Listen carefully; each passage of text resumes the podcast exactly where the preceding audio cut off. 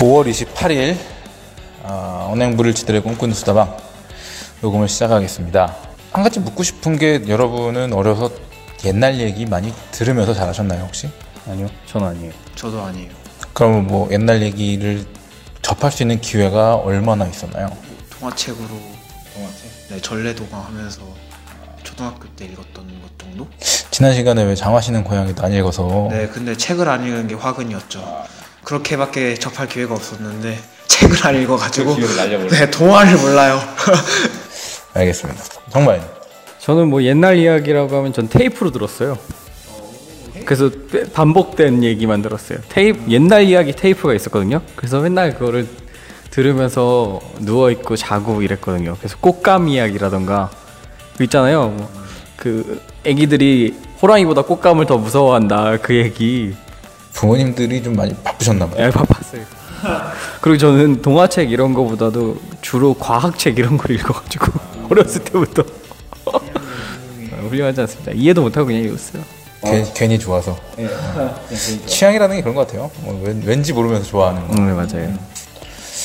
오늘 AS는 조금 평상시랑은 다르게 이것저것 준비를 좀 해봤어요. 제가 왜 옛날 얘기를 많이 들었냐라고 물어봤냐면 우리가 흔히 딱 영웅 신화하면 떠오르는 게 뭐가 있을까요? 그리스 로마 신화, 그리스 로마 신화. 가수. 예? 가수 신화. 늙었다 진짜. 늙었어, 늙었어. 어, 아, 신화라는 가수가 있어요? 네, 아, 이제 뭐, 모르는 뭐 그럴 수도 있죠. 뭐. 사람 사람을 인- 인- 인격의 근간을 무시하고 그래. 우리가 딱 떠올렸을 때 신화 속의 영웅 한 명씩 대볼까요? 헤라클레스. 어 내가 하려 그랬는데 아 그리스 로마 신화 진짜 열심히 읽었는데 영웅 이름이 하나도 생각이 안 나. 아킬레우스? 아킬레스? 아킬레스. 아킬레스건의 그 이름의 주인 또 아는 영웅 없어요? 친하게 지내는 영웅 없어요? 영웅 영웅 신화 하면 떠오르는 거 그이뭐이 이클립스? 이, 이카, 이카루스. 이카루스. 그게 뭐 신발에 날개 달린 개인가? 아니요 이카루스는 이제 밀랍이랑 그 아, 깃털로 아 만들어서 그게 그 개구나. 아 그러니까 그리스 로마 신화밖에 모르는 거예요 두 분 다? 네. 신화하면 네. 북유럽 신화 요즘 유행하는 토르 어벤져스에 그렇네요. 많잖아요. 왜 그 그리스 로마 신화에서 벗어나지 못하지? 하다못해 단군 한민족이니까. 어, 압니다. 웅, 환웅, 환웅. 그러니까 잘 알고 있습니다. 있잖아요. 왜 웅녀 다 알고 그렇게 있습니다. 하면 주몽도 그렇게 되는 건가? 조금 애매하긴 한데 예, 영웅에 들어가죠. 우리가 흔히 영웅 신화 하면은 떠올릴 수 있는 인물들은 굉장한 거리감이 느껴지죠. 그죠? 네. 일단 떠올리지도 못하니까요. 요 근래에 어떤 신화나 전설을 접해본 적이 있으세요? 요 근래 다른 팟캐스트에서 밖에 없는 것 같아요. 음, 뭐 어떤 거였죠? 그때가 북유럽 신화였던 것 같은데 북유럽 신화 어떤 부분이었어요? 기억이 잘 안 나요. 뭐, 뭐, 예, 그렇군요. 진짜 허영심을 좀 충족시키기 위해서. 나 이런 거 들었다. 자랑하려고. 들었다는 것만 머릿속에 남아있고. 예, 그쵸. 내용은 딱 빠져나가요. 네, 맞아요. 뭐야, 문일병은. 아 저는 신화를 접할 기회가 없, 없었나 봐요. 어. 두 분은 뭐, 판타지 소설은 별로 안 좋아하세요? SF나. SF는 별로 안 좋아해요. 왜 이렇게 SF를 안 좋아하는 거예요? 이유가, 이유가 궁금해, 나는. 아 읽기 어려워요. 병신. 일단은 그 세계관을 이해해 주는 것부터가 너무 어려워. 예, 세계 세계관이요? 세계관은 오히려 판타지 소설에 많이 나오고 SF는 그냥 있는 현실에 기반을 하는 어, 거죠. 그러니까요. 오히려 더 세계관을 이해할 필요는 없죠. 굉장히 고정관념에 휩싸여서 굉장히 색안경을 끼고 보는 것 같아 내가 볼 땐 고정관념을 벗어 던지지 못하고 있는 것 같아요 알겠습니다 딱 떠올렸을 때 아 이거는 영웅적인 이야기야 싶은 거 이건 영웅적인 이야기야. 실화라도 좋아요 예수. 예수 그렇죠 신화죠 어, 뭐 아까 얘기한 그것도 다 영웅이죠. 주몽 할래요 저는 주몽. 이야기 잘 알아요? 이야기 잘 몰라요. 근데 뭘 이야기를 물어봤잖아 이야기를 이야기요? 예, 이야기 알고 있는 이야기 주몽 이야기 대충은 알죠 대충. 아, 잘 알고 있는 거. 내가 딱 들었을 때 영웅 이야기, 영웅적인 이야기, 영웅이 안 나와도 좋아요. 영웅적인 이야기라도 좋아요. 나는 전설이다 같은 거라도 좋아요. 매체는 상관이 없으니까 내가 들었을 때 딱 영웅적인 이야기다. 내가 요 근래에 영웅적인 이야기 본 게 있어. 이런 거. 문일명. 영화 즐겨 본다면서요. 문화인이라면서 본인 입으로. 그럼 빨리 문화 매체에서 영웅 시- 신화의 위치를 이야기하려고 그러니까 나 들었던 이야기 중에 영웅적인 이야기 하나만 딱 골라봐요. 지- 내 진행을 너무 어렵게 만들지 말아줘. 이미 충분히 어려운 주제야. 소울 카르텔 아, 웹툰이죠. 의 웹툰 주인공이 굉장히 영웅적 그걸 타고났어요. 타고난 거예요? 타고났어요. 어, 거기 맵, 그 메피스토 펠레스 나오죠. 네, 메피스토 펠레스랑 파우스트랑 파우스트 나와요? 네. 뭘로 나와요? 그 꼬매, 그 주, 주인공 꼬마애가 파우스트예요? 주인공 꼬마애는 파우스트가 아니에요. 근데 거의 주인공 꼬마애도 주인공이지만 거기 주인공이 여러 명이잖아요. 그 여러 명 중에 한 명이 파우스트예요. 주인공으로 나와요? 그 메피스토 펠레스가 파우스트를 버리고 주인공한테 붙어 있는 거예요? 아니에요. 메피스토 펠레스랑 파우스트랑 이제 그거를 해가지고 거래를 해가지고 그 거래의 심판자가 됐어요 주인공이. 아, 네가 누가 이겼는지 심판해 달라. 그렇군요. 파우스트. 아니, 소울 카르텔. 예. 파우스트 그럼 뭔가 있어 보이는데 소울 카르텔 이러면 격이 좀 떨어져 보이네. 저 만화 제목이니까요. 초딩 티켓 초딩 티켓. 또, 아, 뭐, 문일병은 뭐, 되지도 못하면서. 네, 네 컷 용사 네 컷 용사. 네 컷 용사 아세요? 아시겠죠? 레진 코믹스에 그거 얘기하는 거예요? 딱 이름부터 영웅적이잖아요. 네 컷 용사. 그, 거기서 주인공 용사가 영웅적인가요, 그래서? 그래도 하는 그 목적을 생각해 보면 영웅적이지 않나요? 목적이 뭔데요? 자기 부귀영화. 아 그런가? 아 어쩌면 그럴 수도 있겠다. 자기 오독, 오독, 오독 라이프를 충족시키기 위한 거 아니에요? 아 그래도 일단은 그 갇혀 있는 드래곤을 구하기 위해서 자기 그냥 자기 욕망에 충실한 거잖아요. 그런가? 예. 아, 되게, 행동은 선하지 않나요? 아, 아니, 선악을, 그걸, 거기 있는 선악을 이야기하지 못하겠죠. 그냥, 예전에 내가 되게 재밌는 이야기 중에, 왜, 그 뭐라 그래야 돼? 성에, 그니까 어떤, 이상한 거에 성적 자극을 느끼는 사람들 있잖아요. 저 같다고요?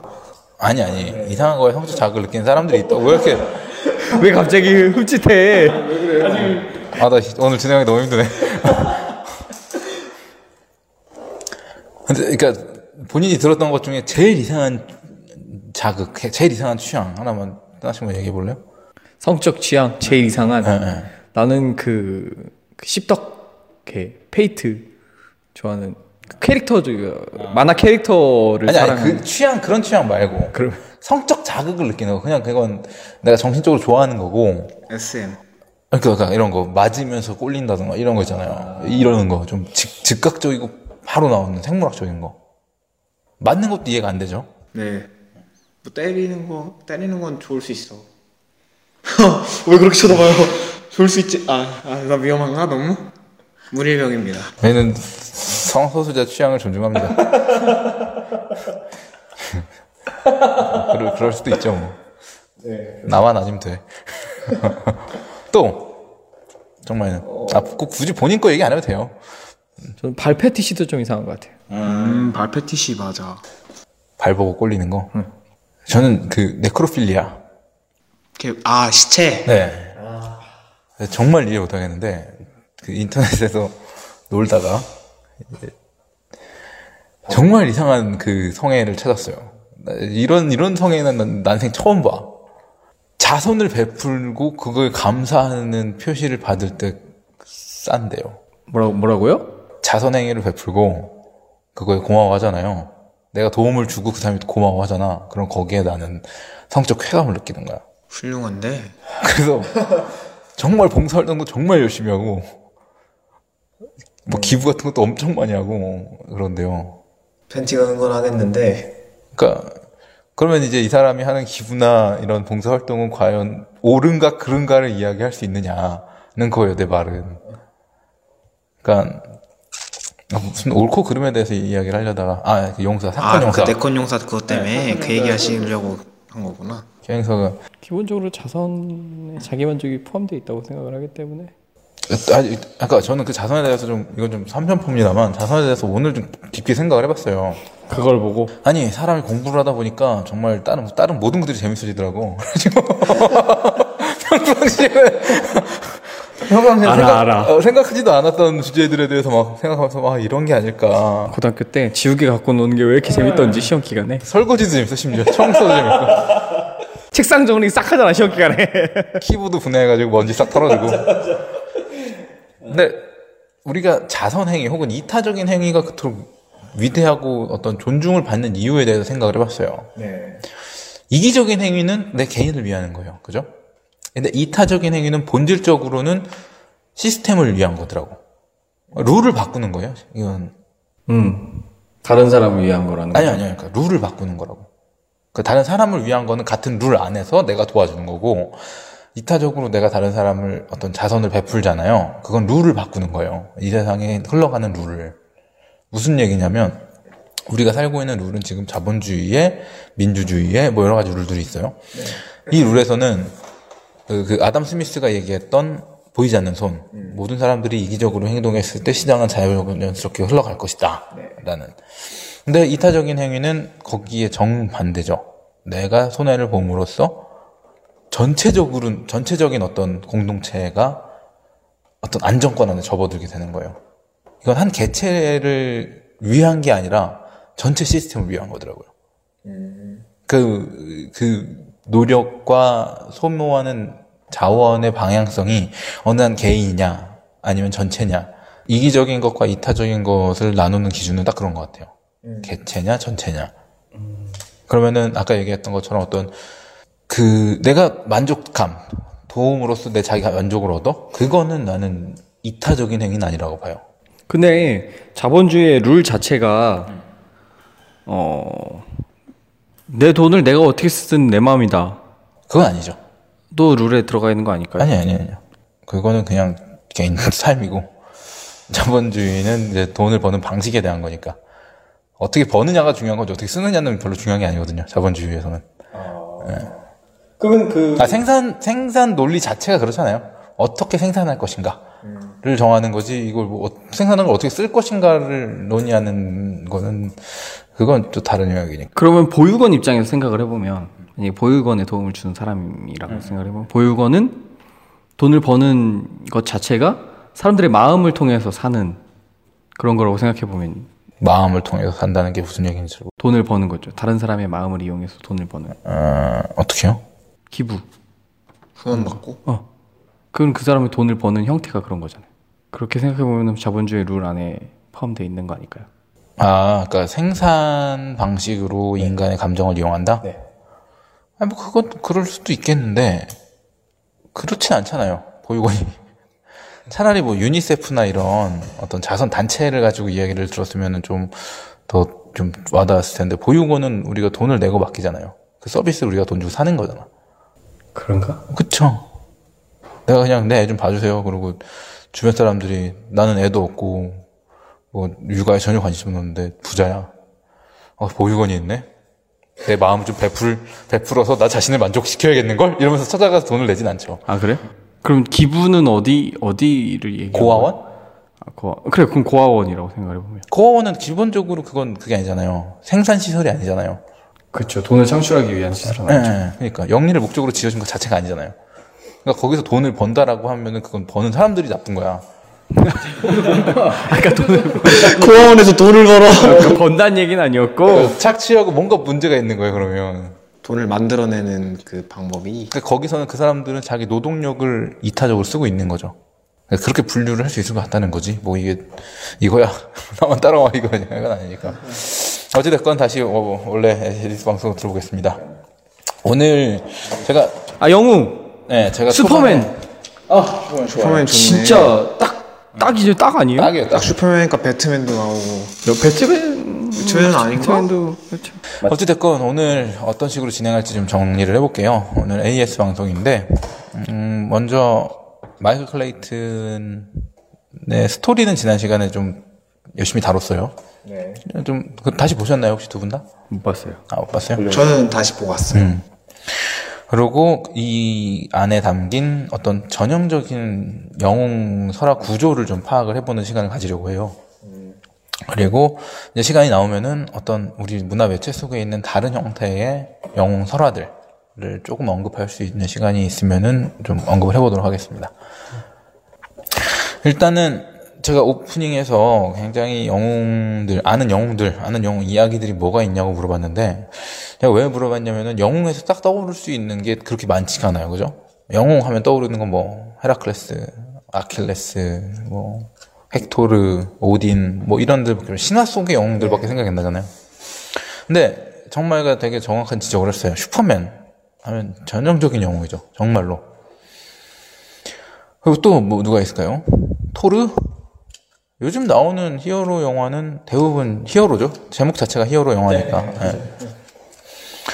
그러면은 이 안에는 영웅적인 요소는 없을까? 우리는 어떤 존재를 보고 영웅이라고 하는가에 대해서 먼저 좀 정의를 해보고 싶어요.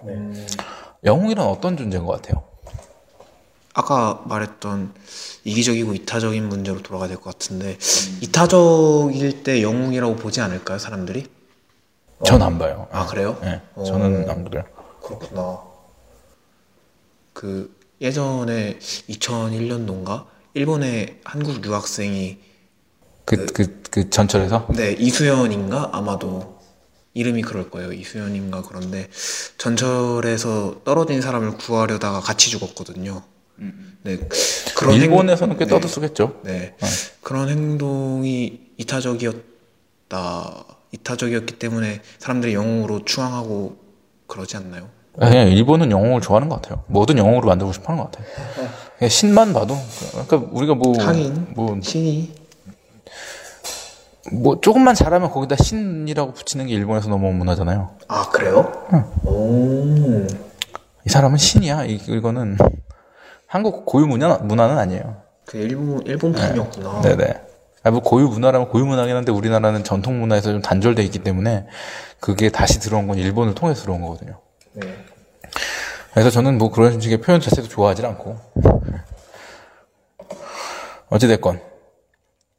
근데, 전통적으로 우리가 영웅 설화, 아, 그, 이거 하나, 하나만 더 물어봅시다. 내가 뭐 물어봤었죠, 방금? 아, 어, 영웅, 영웅의 조건. 정말 얘기 못 들었어요. 하품하는 거. 저는 닌자 거북이? 구 왜? 저의 영웅은 아 근데 닌자 거북이 보니까 진짜 닮았더라. 오늘 옷 색깔도 약간 닌자 거북이 색깔이야. 조용히 해. 뭘 닌자고 예, 예.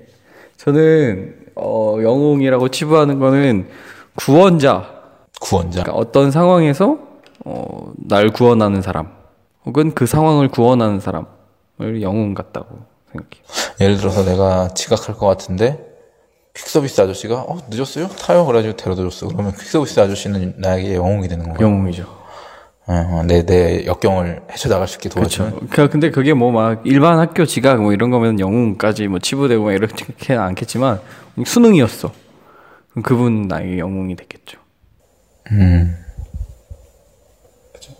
좀 공감은 안 가는데. 영웅, 그렇군요. 조건하니까 생각나는 건데 네. 악당을 물리친다. 악당. 네. 악당을 물리치고 역경을 헤쳐 나가면서 어려서 봐- 재밌게 봤던 영화나 드라마나 뭐, 뭐, 에, 만화나 그런 거 뭐 없어요?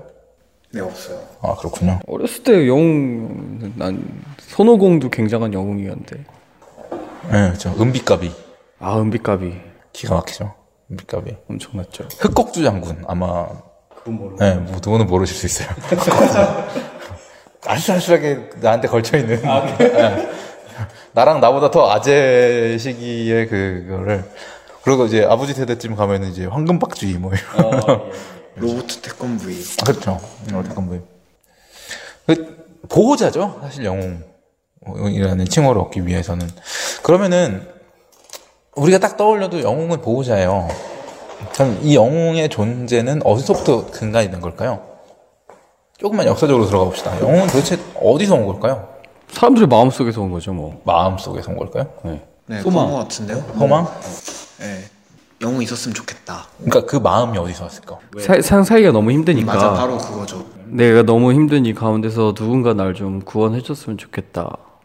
라는 걸 조금 더 확장시켜서 역경을 직접적으로 만들어서 영화로 만드는 거죠. 악당이라는 역경을 만들어서 아, 그러니까 지금 두 분은 어떤 문화 매- 문화 미디어에서의 영웅을 얘기하는 거죠. 매체 매체 안에서의 네, 영웅. 네, 그렇죠. 네. 그러니까 저는 영웅이라는 거의 본질을 조금 이야기를 하고 싶어요. 영웅. 아마 영웅이 처음으로 시작됐던 거는 길가메시 서사시일 거예요. 성경에도 영웅들이 많이 나오죠. 그러니까 그렇게 어떤 인류 문명 초창기부터 영웅의 존재가 계속 있었어요. 길가메시 같은 경우에는 인류 최초의 문명, 수메르 문명 권에서 만들어진 영웅인데 지금 우리한테까지 전해주고 있잖아요. 그리고 또 그리스 로마 신화 뭐 헤라클레스 이런 존재들도 근데 그 존재들의 특징은 바발이 아니죠. 야만 용사. 네, 전쟁에 능하고 살인자들이고 전쟁 문화권이었으니까. 그렇죠. 그 문화권에서 나를 보호해주고 적을 섬멸할 수 있는 존재를 아마 이렇게 되게 원했을 거예요. 그리고 그런 존재가 나보다 조금이라도 우월한 존재가 나오면 그래서 내 그 기대까지도 투영해서 영웅이 만들어지는 그런 과정을 거쳤을 텐데 그런 과정을 거치다 보니까 영웅이라는 단어에는 우리가 가닿을 수 없는 범접할 수 없는 존재라는 이미지까지 같이 붙어버린 것 같아요. 여긴 동의를 하시나요? 네네. 이제 전통적으로 영웅서 그 구조를 좀 알아볼 텐데요. 영웅 설화의 구조. 그 두 분한테 또 하나 물어보자면 서- 이야기의 구조 하면 딱 떠오르는 게 뭐 있어요? 기승전결. 기승전결. 그렇죠. 그, 나- 네 단계로 나뉘는. 그, 몰랐는데 세 단계로 나뉘는 것도 있더라고요. 이게 동양권에서 많이 쓰는 것 같은데. 처음 중간 끝. 네, 서파급. 뭐 뭐? 서파급. 어 진짜 처음 중간 끝? 네. 어 그렇구나. 도입 뭐야 기승전결에 승이랑 전을 하나로 묶고 결을 딱 하나로 묶는 거죠. 이제 그렇게 나눌 수가 있는데 이런 구조를 가진 어떤 이야기 속에서 영웅설화는 한 일곱 가지 정도의 단계를 거쳐요. 일반적으로 우리가 전통적으로 옛날부터 들어온 영웅 신화를 좀 구조를, 구조를 보자면 처음에 혈통이 남달라. 막 예, 아래서 태어나고. 어, 뭔가 기묘한 뭔가가 있어. 아니면 뭐 조상이 신이야. 막 꿈에서 신이 나타나. 어, 막 뭔가가 있어요. 막 하늘에서 아빠가 신이거나. 어, 아빠가 신이거나 하늘에서 막 뭔가 빛이 와. 아니면 막 태어나 인간이 태어날 수 없는 데서 태어나 겨드랑이 뭐 이런 데서 태어나. 붙다가 그랬죠. 아, 그래서 혈통 자체가 굉장히 고귀하고 그리고 이상한 탄생 과정을 거칩니다. 이게 1번 단계, 2번 단계예요. 그리고 이 우리나라에서 아마 우리나라를 망하게 한 말인 것 같은데 내가 생각했을 땐 될성 부른 나무는 떡잎부터 알아본다. 떡잎이 떡잎이 건강하면 건강한 떡잎인 거지 그게 무슨 얼어 죽을 근데 영웅설화에서는 얘네들은 어려서부터 뭔가 달라. 떡잎부터. 예, 떡잎인데 어마어마해 뭔가. 부처님 같으면 태어나자마자 막 천상천하 유아극전 막 나오고 예수님 같은 경우에도 유명한 영웅이죠. 태어나니까 막 하늘에는 뭐 별이 떠 있고. 어, 하늘에는 별 떠 있고 천사들 막 왔다 갔다 하고 예. 이런 식으로 뭔가 좀 뭔가 좀 이상해. 근데 인생은 기구예요. 대체로 일찍이 어떤 고아가 되거나 죽을 고비를 넘기게 됩니다. 근데 어떤 외부의 조력으로 겨- 겨우 막 자기 길러줬던 유모라거나 엄마 아빠라거나 뭐 이런 사람들 아니면 나를 돌봐주던 집사 뭐 이런 사람들 배트맨에서의 집사가 그런 그런 캐릭터죠. 이런 사람들로 인해서 죽을 고비를 겨우 넘겨요. 그리고 이제 그 위기를 벗어나서 잘 살다가 성장해서 다시 한번 그 위기를 겪게 됩니다. 이때 위기를 투쟁적으로 극복해요. 어떤 폭력을 동반해서라도 극복해내고 승리자가 됩니다. 이게 전통적인 구조의 이야기예요. 이 이야기 구조에 딱 들어맞는 가장 유명한 게 라이온 킹. 네, 태어나면서부터 뭔가 심바 막 나주래 그러다 보면 그 네. 우리나라 고전 소설이 대체로 이런 그 전개를 띠죠. 그러니까 영웅 영웅 이야기는 다 이- 이걸 떠요. 어, 세계 이거는 공통이야. 이상해. 내가 그 집단 심리학을 안 지지를 안 할 수가 없다니까 이런 걸 보면은 무슨 무슨 심리학이요? 집단 심리학. 아, 응. 진짜 난 진심으로 개인 개별 심리학에 그렇게 큰 관심이 없는데 그 어 무의식 기저에 하나로 묶여 있는 의식이 있지 않을까라는 생각이 항상 들기 때문에 이, 이- 이런 것들이 이제 그 증거가 되는 것 같아요. 간접 증거가. 세계 모든 문화권에 동등하게 나타나는 어떤 원형적인 구조가 있는 거. 근데 오늘 이야기하고 싶은 부분은 이건 이제 전통적인 구조예요. 네. 근데 제가 이야기하고 싶은 거는 이제 조셉 캠벨이라는 그 이 사람 뭐라고 설명을 해야 될까? 인문학자라고 표- 제가 소개를 할게요. 조셉 캠벨이라는 사람이 영웅의 여정을 17단계로 좀 더 세분화시키고 좀 더 이제 좀 다양한 관점에서 새로운 패러다임을 제시를 했다고 할 수 있을 거예요. 그래서 요 구조를 가지고 좀 이야기를 해볼 텐데 조셉 캠벨이라는 이름은 좀 낯서시죠? 네. 두 분 다? 네. 두 분 다 뭐 나오미 캠벨에서 캠벨은 좀 들어본 것 같아요. 나오미 캠벨은 누구예요? 몰라요. 모델인가? 모델인 것 같아요. 마음속에 빙봉 같은 거 아니에요 혹시? 아니요, 아니요. 모델일 건데 모르겠어. 어릴 적에 같이 놀던 친구 아니에요 머릿속에서? 아니야. 흑인 모델인 것 같은데. 알겠습니다. 자, 먼저 17단계는 이거부터 설명을 할게요. 첫 번째, 영웅한테 소명이 주어집니다. 넌 영웅이야. 이 일을 해야 돼. 이, 어- 그러니까 조셉 캠벨의 영웅의 단계랑 전통적인 설화 구조는 여기서 좀, 여기서부터 좀 차이가 나요. 전통적인 설화 구조는 태어나는 것부터 시작을 하거든요. 혈통 자체가 고귀하고 태어났을 때 비범함을 보여요. 근데 조셉 캠벨의 영웅 이 여정을 보면은 탄생은 없어요. 그냥 딱 살던 사람이 이- 그러니까 그 일상생활을 살던 사람이 네. 영웅으로서의 소명을 딱 받게 됩니다. 예. 이게 좀 많은 차이를 보이죠. 그러는데 그 조드 캠벨의 그 단계에 따르면 영웅은 아싸 나 영웅 이러면서 바로 뛰어들지 않습니다. 아니 내가 무슨 혹은 생활에 무언가가 이유가 있어서 그 여정을 바로 떠나지 못해요. 그래서 그 소명을 거부를 하게 됩니다. 그리고 나면 뭔가 초자연적인 조력이 있어요. 뭔가 산신령 같은 사람 혹은 웬 꼬부랑 노파 혹은 동양권에서 많이 나오는데 동자승들 네, 꼬마 애들 뭐 이런 애들로부터 혹은 아니면 짐승들 그러니까 뭔가 뭔가 딱 설명하기 힘든 조력자들이 있어요. 얘네들이 이제 영웅의 그 소명을 받아들일 수 있도록 영웅의 여정을 시작할 수 있도록 그 길로 밀어 넣어줍니다. 그렇게 해서 이제 첫 번째 관문을 통과를 하게 돼요. 그리고 나면 고래의 배라는 단계를 거치게 되는데 이 고래의 배라는 거는 그러니까 정확히 말하면은 조세 캠벨은 두 가지 세계를 상정을 해놓고 있어요. 일상적인 세계와 미지의 세계. 근데 이 미지의 세계는 굉장히 가혹하고 혼돈의 세계예요. 죽음과 마법이 가득한 세계. 일상적이지 않은 비일상으로 가득 찬 세계고 어떤 끊임없는 시련이 나를 공격을 합니다. 영웅이 이 단계로 들어가야 되다 보니까 첫 번째 관문을 통과해서 이 세계로 딱 들어섰는데 나는 일상생활 세계 속에 속한 사람이잖아요. 비일상 세계 속에서 살아가려면 비일상적인 존재가 돼야 되는 거예요. 그래서 이 과정을 나 자신을 해체하고 거기에 맞는 형태로 재, 탈바꿈하는 거 이게 이제 고래의 배 단계거든요. 그리고 나서 이제 시련이 시작됩니다.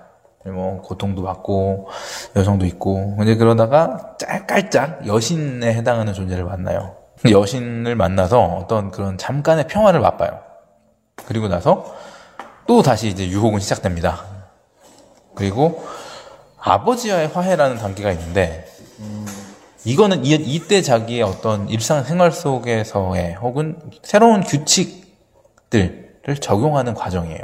그리고 이걸 지나쳐서 신격화, 또 초월적인 존재가 되고 홍익이라는 단계 거칩니다. 이제는 뭐 홍익 인간 할 때 널리 인간을 이롭게 하는 이제 이쯤 되면은 그 세계에서 뭔가 레벨이 좀꽤 된 거예요. 나 여기 이, 이, 이 비일상 세계에서 살만해.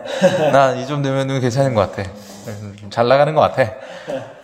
그래서면서 이제 딱 귀환을 해야 되는데 거부하는 거죠. 난 여기 있으련다. 이때 이제 또다시 외부의 조력자가 등장을 합니다. 외부의 조력자가 등장을 해서 그 단계로부터 이제 탈출을 시켜줘요.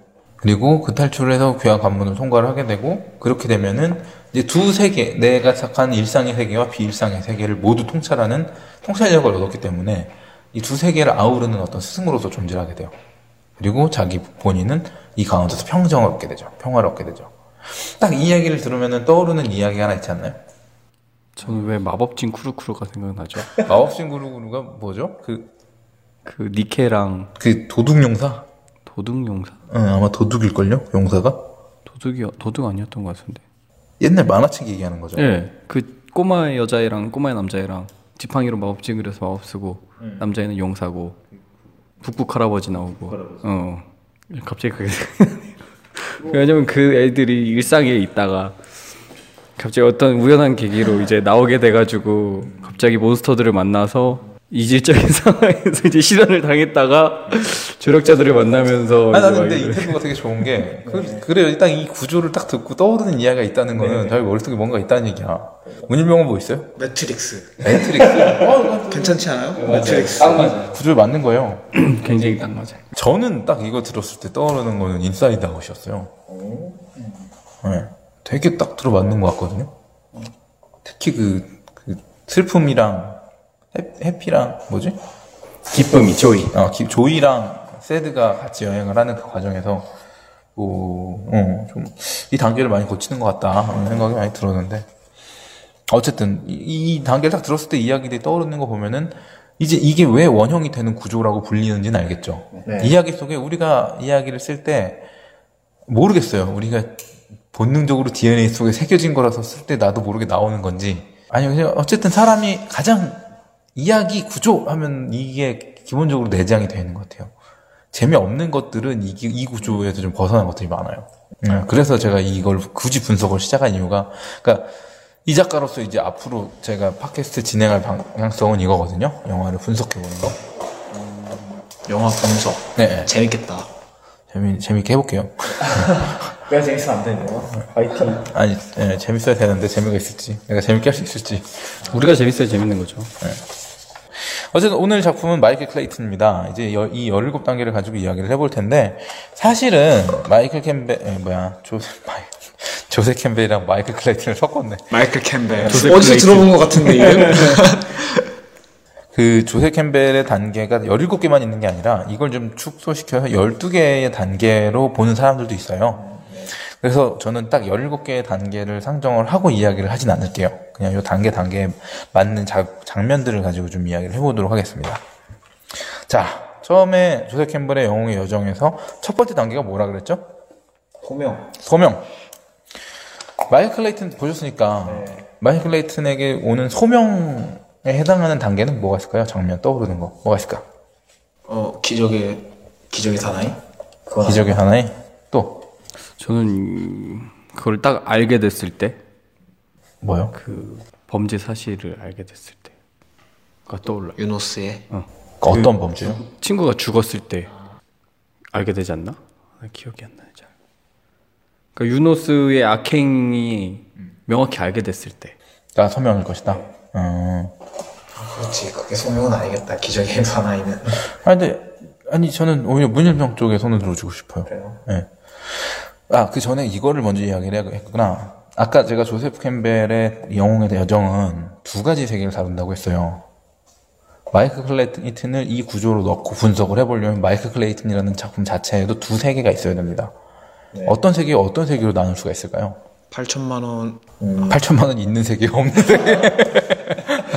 확실히 그것도 다른 세계죠 그 8천만 원도 생각해 볼 수 있을 것 같은데? 그러니까 생각을 해볼 수 있는데 현실과 딱 생각을 했을 때 저, 제가 보기에는 이게 전, 정답은 아니에요. 저도 그냥 뭐 제 해석을 그냥 곁들인 것 뿐이니까 제가 봤을 때는 마이클 클레이튼의 가족에 해당하는 아빠가 경찰이었고 형도 경찰이죠.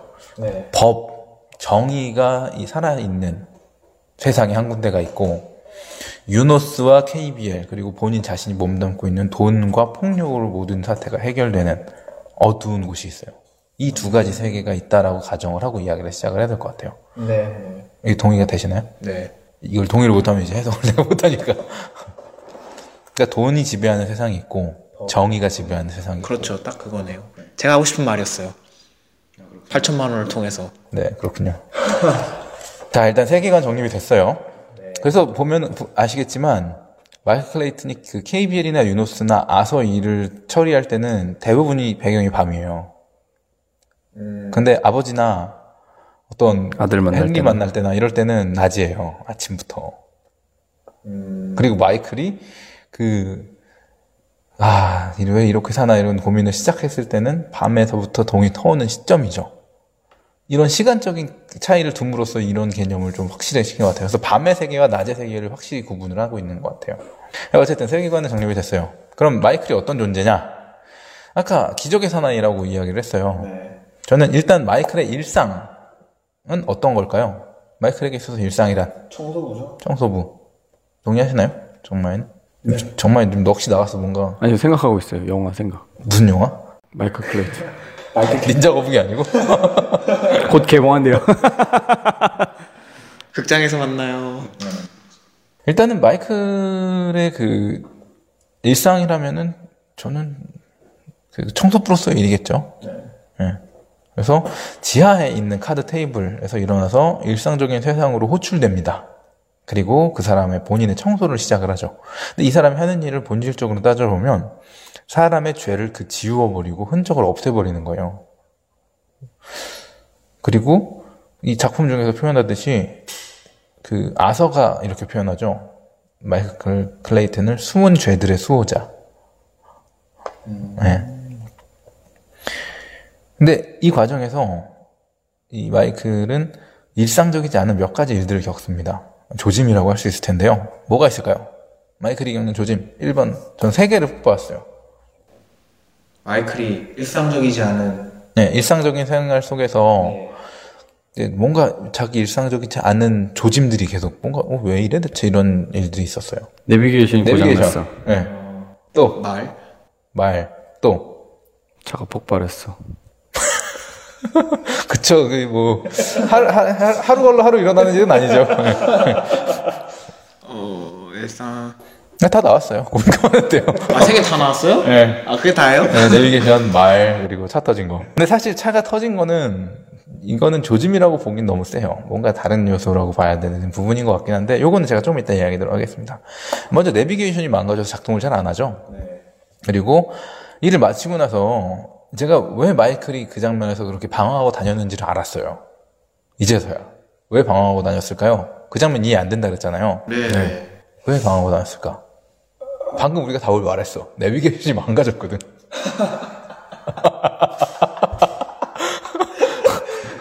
바보도 아니고 나도 진짜 얘가 그냥 답답한 마음에 막 질주하는 건 줄 알았는데 길도 모르는 상태에서 그냥 그렇게 된 거예요. 그러다가 말을 만난 거야.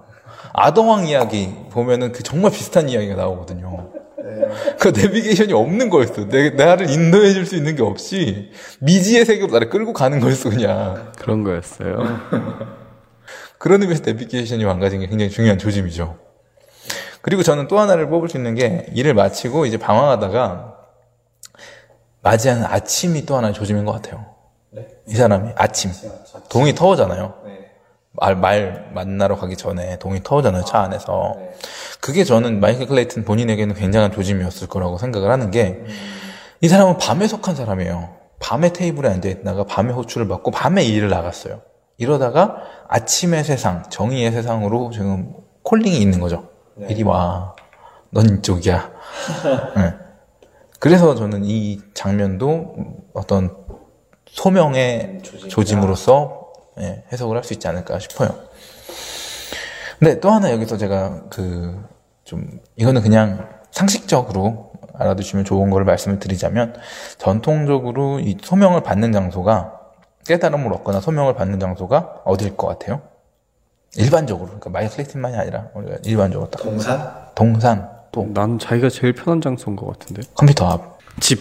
집, 침대 위, 변기 위.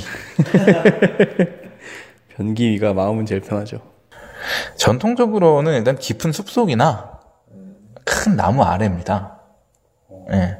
아니면 음, 물가나 샘 왜 그렇죠? 옆에. 아, 왜 그런지 모르겠는 게 이건 자체는 어떤 이유가 있어서가 아니라 그냥 공통점을 찾아보니까 이렇더라는 거지. 예. 이- 이왜 이렇다라고까지 분석은 안 돼 있어요. 근데 생각을 해보면 예수님이 딱 사역을 시작하실 때 세례를 어디서 받으셨죠? 강. 물가에서 받으셨죠. 부처가 깨달음을 어디서 얻었죠? 강. 아니죠. 보, 예, 보리수 나무 아래죠. 아더 왕이 그 여, 여거정을 시작하는 건 모르죠. 숲속, 숲속이었고. 예, 이런 것처럼 종교적 지도자들만 봐도 숲 아니면 나무에서 그 지령을 받죠. 왠지는 모르겠어요. 뭐, 심, 이 심리학적으로 들어가면은 이것도 재밌게 파고들 만한 요소긴 한데, 예, 어쨌든 그렇습니다. 그러니까 나무는 그러니까 이것만 얘기할게요. 나무는 세 가지 세계를 관통하는 통로예요. 가지는 천상계고, 줄기는 지상계고, 지- 그 뿌리는 지하계입니다. 이거를 관- 관통하는 통로예요. 그렇기 때문에 나무는 인간한테 굉장히 더 종교심을 불러일으키는 존재 중에 하나예요. 예. 지하 세계는 어떤 죽은 자들의 세계고 하늘이 사- 그 신들의 세계고 지상계는 내가 사는 곳. 이 세계를 관통하는 통로니까. 그렇게 따지면 물도 비슷한 거 아니에요? 물은 죽음과 삶. 아 그것도 있고 어, 그러니까 죽음과 삶 생명이라고 표현하는 게 좀 맞을 거예요. 그러니까 그 혼돈 상태, 형태를 갖추기 이전의 상태. 이 물이 왜 중요하냐면 그 원시 시대 때를 좀 돌이켜봐야 될 것 같아요. 탄생의 순간에 양수가 막 터지면서 나오잖아요. 그렇게 생각하면은 인간은 물 속에서 빚어지는 존재다. 물은 생명의 씨앗을 가지고 있으며 동시에 죽으면 돌아가는 그러니까 거기 빠져 들어가면 죽잖아요. 그러니까 생명 이전에 무언가가 있는 존, 거, 거예요. 그래서 그런 이미지들이 어떤 그 인간한테 깊은 심상을 남겨서 물가 아니면 나무 아니면 깊은 숲 뭐 이런 데가 아닐까. 숲속도 굉장히 위험한 곳이잖아요, 사실. 인간한테 미지의 영역이고. 위험하죠. 네. 그래서 요 세 군데가 대표적으로 그런 소명을 받는 장소로 선정이 되지 않았나 싶어요. 근데 이건 어디까지나 제 해석이고. 네. 네, 이건 나중에 또 시간이 되면은 한번 해봤으면 좋겠네요. 제가 좋아하는 분야라서. 재미없죠? 아니에요. 그리고 조짐이나 전조 같은 것들은 사실 일반적으로는 좀 보잘 것 없는 존재 혹은 구역질 나는 존재에 의해서 딱 와요. 뭐, 두꺼비, 아니면 뭐, 꼬부랑 노파, 막, 문둥병자, 뭐 이런 존재에 대해서 의해서 딱 오는데, 마이클 레이튼 같은 경우에는 그냥, 어떤, 근데 구역질 나는 존재긴 하죠. 그 미스터 그리어 씨. 그쵸. 예. 예. 그, 그 사람은 그냥 메신저였던 거야. 마이크를 부르는. 어, 그럴 수 있을 것 네. 같아요. 네, 그리고 이제 소명의 거부 단계를 좀 이야기를 해보겠습니다. 마이클 레이슨이 저는 정말로 좋아하는 작품 중 하나인데, 이게 교묘하게 영웅 이 구조에서 약간씩 핀트가 어긋나 있어요. 대표적인 장면이 이 소명의 거부 장면이에요. 특히나 이 영웅 소설 구조를 보면은 주인공들이 능동적으로 뭔가 선택을 해 나가거든요. 네. 근데 마이클 클레이튼을 보면은 감독의 필요에 의해서 이 장면 장면이 이 구조에 맞게 제공이 되고 있다는 느낌이 좀 많이 들어요. 영화가 딱 차가 폭발하고 나서 어떻게 되죠? 4일 전으로 돌아가잖아요. 우리가 생각하기에는 시간의 흐름에 따라서 이해가 진행이 되어야 될 것 같은데 영화는 4일 전으로 돌아가서 일상을 보여주기 시작합니다. 네. 우리가 생각하면은 이제 과거니까 사건의 흐름은 이제 다시 돌아가야 될 것 같은데 구조로 보면은 소명을 거부한 게 돼요. 이 사람은 다시 일상 속에 안주를 해버린 겁니다. 음, 구조적으로 보면. 네, 구조적으로 봤을 땐. 그러니까 감독이 참 뻔뻔하면서도 저는 이 뻔뻔함이 너무 마음에 들더라고요. 음, 영화 나는 이렇게 만들 거야. 뭐, 시간 따윈 낼바 아니지. 뭐 이렇게 좀 터프하게 가는 것 같은데. 어쨌든. 자, 그 다음 초자연적인 조력. 마이클 클레이튼에 나온 초자연적인 조력은 뭐가 있을까요? 생각나는 그거밖에 없어요, 저는. 다른 걸 생각하려고 해봐도 폭탄 설치가 제대로 안 된 거. 아, 제대로 안 된 거. 그, 그럴 수도 있는데, 저는 제가 생각하는 초자연적인 조력은 딱 두 개였어요. 말. 말. 네. 그 자리에 말이 있었던. 아 그렇네. 네. 말 보고 내렸으니까. 예. 아니, 말이 안장도 없이 제갈만 문체로 거기 있어요. 분명히 주인이 있다는 얘기거든요. 근데 제가 그 호주 있을 때 겪은 일인데 말 주인들은 말한테 다른 사람들이 가까우는 거, 가까이 오는 거 굉장히 경계해요. 말은 얼굴만 조금 익히면 훔쳐가기가 정말 쉽대요. 좀만 친해지면은 경계도 안 하고 그냥 따라간대요. 그래서 말도 되기가 정말 쉽다고. 그래서 굉장히 경계해요. 근데 그렇게 그냥 내버려 두고 있어요. 그리고 그게 저는 어떤 그렇게 게다가 그 장면의 분위기를 생각을 해보면 기묘했죠. 예, 예. 내가 길 잃고 헤매다가 말을 보고 홀린 듯이 내렸는데 내려서 보니까 차가 터져서 나가 죽을 뻔한 고기를 넘긴 거야. 저는 이게 정말 초자연적인 조력이라고 생각을 했거든요. 그래서 뭔가 마법 같은 느낌을 주는 게 이런 초자연적인 조력에 해당할 거예요. 또 하나를 제가 꼽- 꼽아, 꼽자면은 저는 지금 조금 유치한 얘기인데 자, 4일 전으로 딱 돌아갔을 때 장면은 어- 어디였죠? 혹시 기억하시나요? 그 헨리 꼬마 꼬마 이름 헨리 맞죠? 예, 헨리. 헨- 헨리 집 아들 집전 부인 집 그러니까 정확하게 장면을 헨리 방. 어, 헨리 방 기억나세요? 헨리 방이 어떻게 꾸며져 있었어요? 장난감들. 네, 장난감이 가득하고 헨리가 가지고 읽고 있는 책은 마법의 영토는 판타지 소설이죠. 헨리라는 존재 자체가 마법적인 영역에 속해 있는 동양적으로 얘기하면 동자승 같은 존재인 거예요. 그냥 단순히 취향이지만 이 영화에서 구조적으로 보면은 얘가 맡고 있는 역할은 마법사에 해당하는 역할인 겁니다. 사실 아까 소명거부 말씀하셨을 때 네네. 헨리가 아빠한테 말할 때 마이클이 잘 귀가 안 듣는 거 딱 그 생각이 들었었고. 어, 예, 예. 그리고 그것도 볼 수 있어요. 그 헨리가 해줬던 얘기들이 도움이 되고 또 재밌는 거는 마이클한테 조력이 도움이 되는 일들은 헨리와 함께 있을 때만 벌어져요. 그 팀이 엉클 팀이 그 삼촌 네. 걔를 만난 것도 헨리와 함께 있을 때였고 그 형이랑 이야기할 때도 헨리랑 함께 있을 때였고 아서를 찾은 것도 혼자는 못 찾다가 아서를 찾은 것도 헨리랑 같이 있을 때 찾았어요. 그러니까 이런 걸 보면은 헨리의 역할이 실제로 얘가 뭘 해서가 아니라 이 구조상에서의 헨리의 역할은 어떤 마법사에 해당하는 역할인 거예요. 조력자. 그 초천적인 조력은 일단은 그 그거죠. 마이클에게 빨간 표지로 되어 있는 마법의 영토 책을 가져다 줬다라고 이야기를 해주는 거. 저는 이게 굉장한 조력이라고 생각을 해요. 그것 때문에 그걸 발견했을까요? 네, 네. 음, 그 넘버 229? 그것도 그렇고 아서가 그 책을 굉장히 또 감명 깊게 보잖아요. 네. 그러니까 그 아서도 저는 마이클과 같은 영웅 그 여로 안- 위에 있다고 생각을 하거든요. 같은 여정을 걷고 있는 거예요. 같은 적을 두고 싸우고 있으니까. 근데 아서가 먼저 출발했고 마이클이 나중에 출발하고 있기 때문에 아서의 일들은 그리고 아서는 일단 비일상의 영역으로 들어와 있어요. 얘가 그렇기 때문에 일상의 영역에 속해 있는 마이클이 보기엔 도무지 이해가 안 되는 거죠. 아니 바지 벗고 막 이런. 아, 그렇죠. 그 사람이, 세, 그 사람 세계 속에서는 자기는 속죄를 하고 싶고, 자기 자신에게 수치심을, 나는 이렇게 부끄러운 존재다라는 걸 알리고 싶었던 거지. 그러니까, 그러니까 이성적으로 생각하면 웃기지만, 그 사람은 일단 비이성의 세계에서 계속 전진을 하고 있는 거죠. 이제 투자적인 조력까지 했고요. 그 다음에 이제 첫 관문의 통과인데요.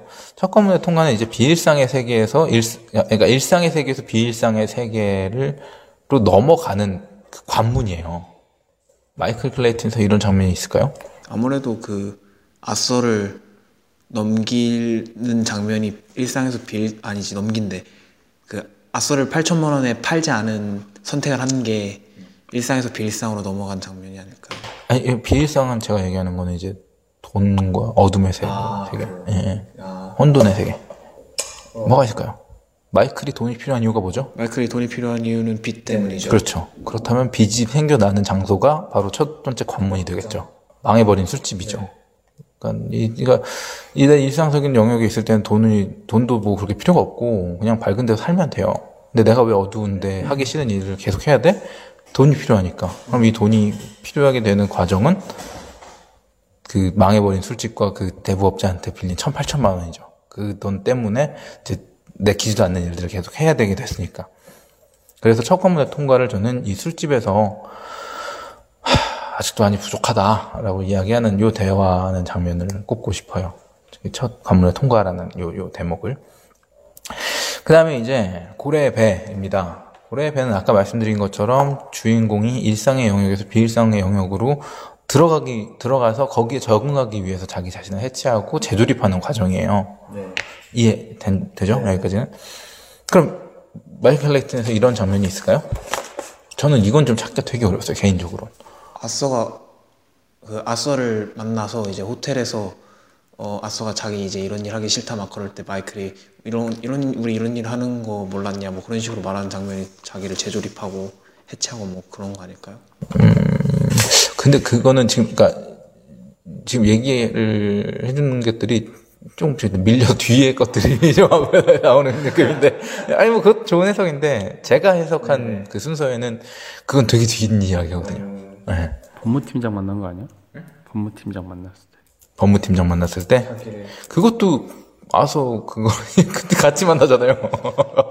아서랑 같이 만나? 둘이 만나잖아. 아니 그, 그 법무팀장 만나고 지금 도, 호텔 돌아왔을 때 아서가 그러잖아요. 넌 이 일을 하는 게 좋냐? 나는 싫어 뭐 이러면서 그리고 고래의 배 어떤 생명체의 배예요. 네. 마이클 클레이튼에 나오는 괴물의 배 하면 떠올릴 수 있는 건 뭐가 있을까요? 아서의 나레이션을 생각을 해봐요.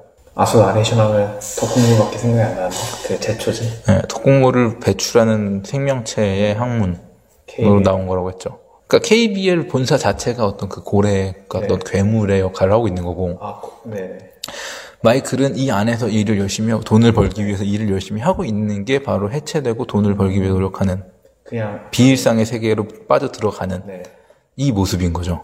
아, 특히나 저는 이 모습을 가장 강하게 느꼈던 게 그 비서가 우리 합병하냐고 물어보고 나서 그 다음 장면에서 이제 외부에서 내- 그 건물을 찍는 장면이 있었어요. 그냥 보면 멋있지만 그게 꼭 그 고래 뱃속에 있는 걸 버텨서 보고 있는 어떤 괴물의 뱃속에 들어가 있는 듯한 이미지거든요. 또 하나가 마이클 클레이튼이 출근할 때 KBL 복도를 쭉 오는데 그게 꼭 그 고래 입 있잖아요. 입 천장을 쭉 건- 걸어서 들어오는 것 같은 느낌을 받았어요. 그러니까 구조를 분석을 하려다 보니까 그렇게 보이더라고요. 그래서 일부러 이런 느낌을 주서 만든 건가 싶기도 하고. 네. 그래서 저는 고래 배에 해당하는 장면은 여기라고 뽑았어요. 술- 그, 그 KBL 내부에서 일하고 있는 장면. 자, 그리고 나면 이제 실현이 시작됩니다. 이이 실현은 유노스 인터뷰 장면을 통해서 실현이 시작된다는 걸 알린 것 같아요. 이 영화에서는. 예, 왜냐하면 유노스에서 인터뷰를 할 때 유노스가 어떤 데고 마이클 레이튼이 대적을 해야 되는 존재가 어떤 존재고 그리고 지금 닥쳐온 문제가 어떤 문제인지를 이 장면 하나로 압축적으로 딱 보여주거든요. 그렇기 때문에 저는 이 실현의 길이 시작되는 게 그러니까 모험의 본격적인 시작점이 여기인 거죠. 그리고 마이클도 그래서 유노스의 일에 파고들게 되죠. 이 일 때문에. 이 시점 때문에. 그리고 나서 이제 여신과의 만남을 진행을 하게 되는데 여신과의 만남을 저는 도저히 못 찾겠더라고요. 마이클. 여신과의 만남이 어떤 내용이었죠? 여신과의 만남은 실제로 여신을 만나는 장면일 수도 있고 모든 게 다 끝나고 나서 느낄 수 있는 평안함을 잠깐 그 순간 일시적인 초월 상태. 그러니까 실현이 그러니까 아까 실현의 길이라고 했잖아요. 이 실현이 끝나고 나서 뭔가 이제 잠깐의 휴식 기간 동안 아 내가 끝나고 나면 이런 걸 모두를 얻게 되는구나라는 걸 잠깐 보여주는 그런 대목이거든요. 저는 이 여신과의 만남을 마이클 클레이튼에서는 결국은 못 찾았어요. 뭐 어디 생각나는 데 있으세요? 마이클이 뭔가 마음의 평화를 얻고 막 이런 장면. 이 영화 내내 굉장히 찌푸려 있잖아요. 마이클은 펴진 날이 없거든요. 근데 생각을 해보니까 아까 얘기했잖아요. 아서랑 마이클이 같은 여정을 걷고 있다. 그러면 이 둘은 하나의 영웅이라고 사- 가정을 했을 때는 좀 이해가 돼요. 왜냐면 아서한테는 새로운 애인이 생겼죠. 네. 누구였죠? 에나. 어, 에나카이저슨. 그러니까 아서가 여신을 만난 걸로 이 영화에서는 그 여신과의 연을 대신한 것 같아요. 네, 어떤 그 여신이란 존재는 순수함의 화신이고 어떤 오로지 무조- 무조건적으로 사랑받을 수 있는 존재거든요. 그런데 아서한테 에나가 그렇잖아요. 그리고 아서랑 마이클은 같은 여정에 서 있는 영웅이고 저는 생각이 좀 다른 게 아스한테 에나는 소명이 아니었을까 생각이 되는데. 소명 소명은 저는 오히려 그거라고 봐요. 그 나레이션 나레이션을 보면 자기가 죽을 뻔한 고비를 넘기거든요. 차에 치여서 죽을 뻔하는데 그때 자기 소명을 깨달은 거라고 봐요. 네. 이제 네. 그, 그러니까 에나가 소명이 되는 거는 사실 좀 낭비죠. 여신의 역할을 할 수 있는 존재가 소명으로 머물러 있는다는 거는 좀 예, 저는 조금 그게 설득은 좀 안 되는데 어쨌든 뭐 삼촌 만났을 때는 어때요? 응? 삼촌 만났을 때더 삼, 삼촌 삼촌 만났을 때 더 화나 있지 않나요? 하나 있긴 한데 아들한테 그 삼촌 흉보면서 넌 저렇게 되지 않을 거야 이렇게 얘기해 주는 장면이요. 그때가 평온한가요? 마음속으로는 그래도 뭔가 평온과 다행을 느끼고 있을 것 같은데. 갚아야 되는 돈은 여전히 있고 시간은 계속 흐르고 있는데? 누가 그랬는지 모르겠는데 그 영화 속 인물이 마이클한테 한 시간만 있다가 지금 가려는 마이클한테 한 시간만 있다가 가라고. 아 형이 그랬나요? 네, 한 시간만 있다가 가라고. 그런 식으로 말한 거 봐서는 상- 상당히 불편해하고 있었을 것 같은데 그것도 그렇고 그 집안 전체가 아버지도 경찰이었고 형도 경찰이에요. 이 집안 전체가 정의에 속해 있는 인물인데 마이클은 어디에 속해 있는 인물이에요?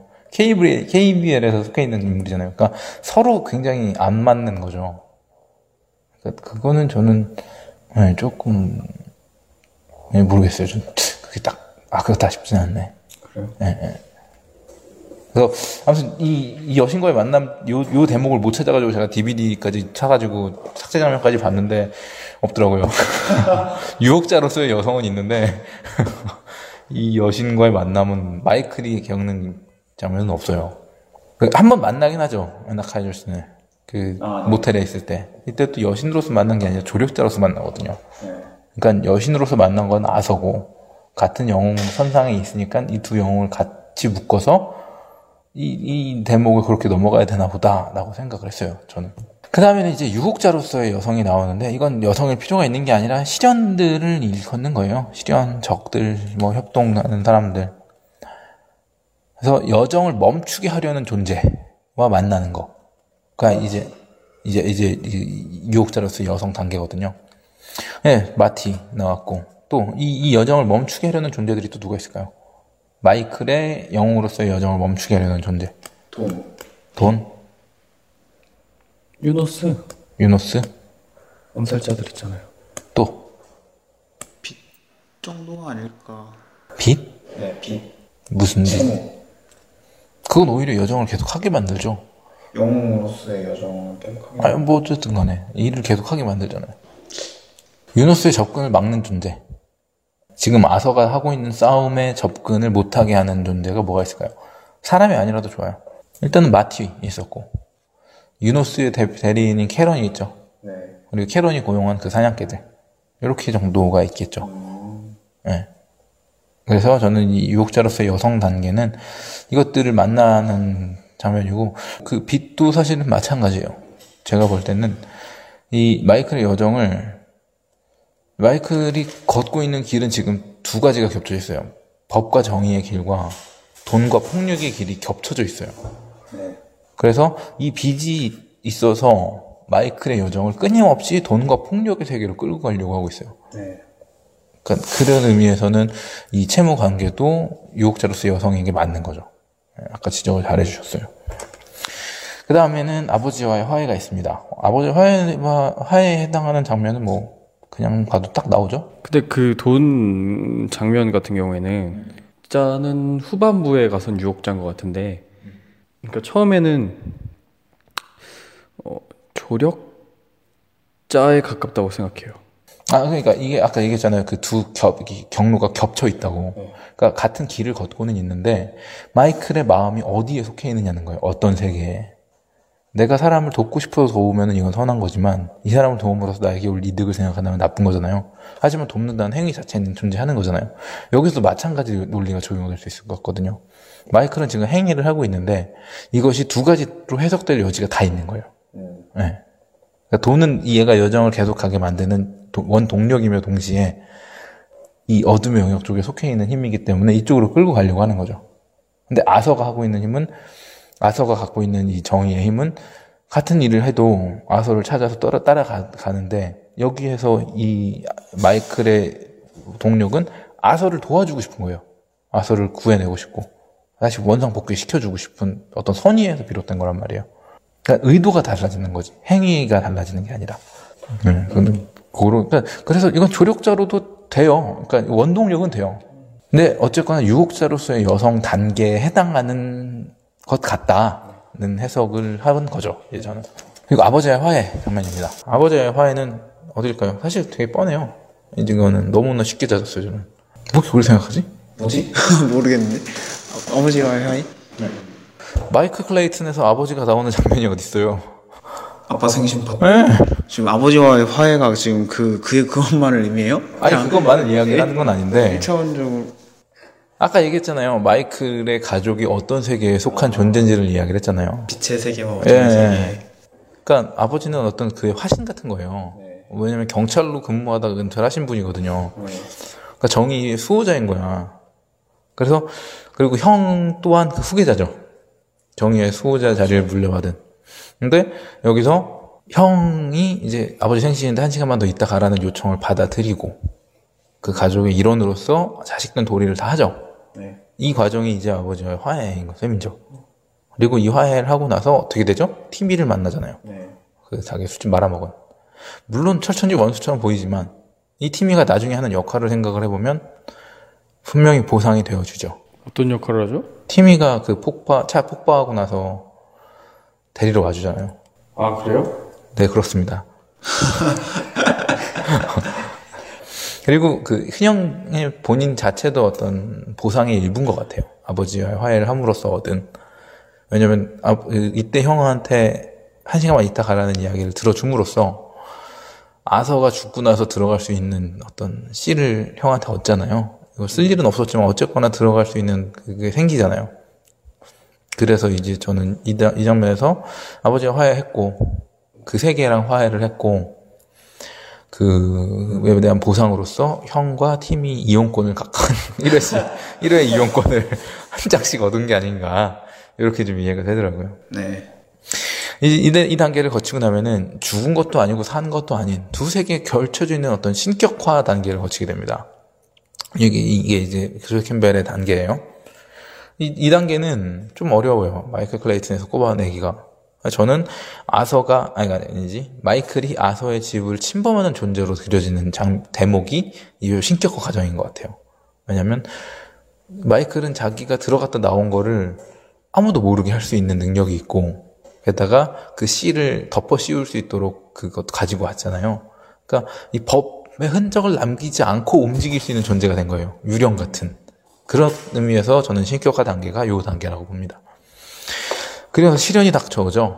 전혀 예상하지도 못한 각도에서 사냥개들의 작용으로, 그 카- 캐런이죠. 유노스가 자기가 정말 예상치도 못한 외부에서 힘을 써서 자기를 체포해 가죠. 그래서 상식적으로는 있을 수 없는 일인데 마이클이 이제 밖에서 몰아치는 어떤 시련이 딱 닥쳐와서 마이클은 체포가 됩니다. 그리고 그 다시 한번 여기서 형 이용권이 나오죠. 형 덕분에 풀려나는.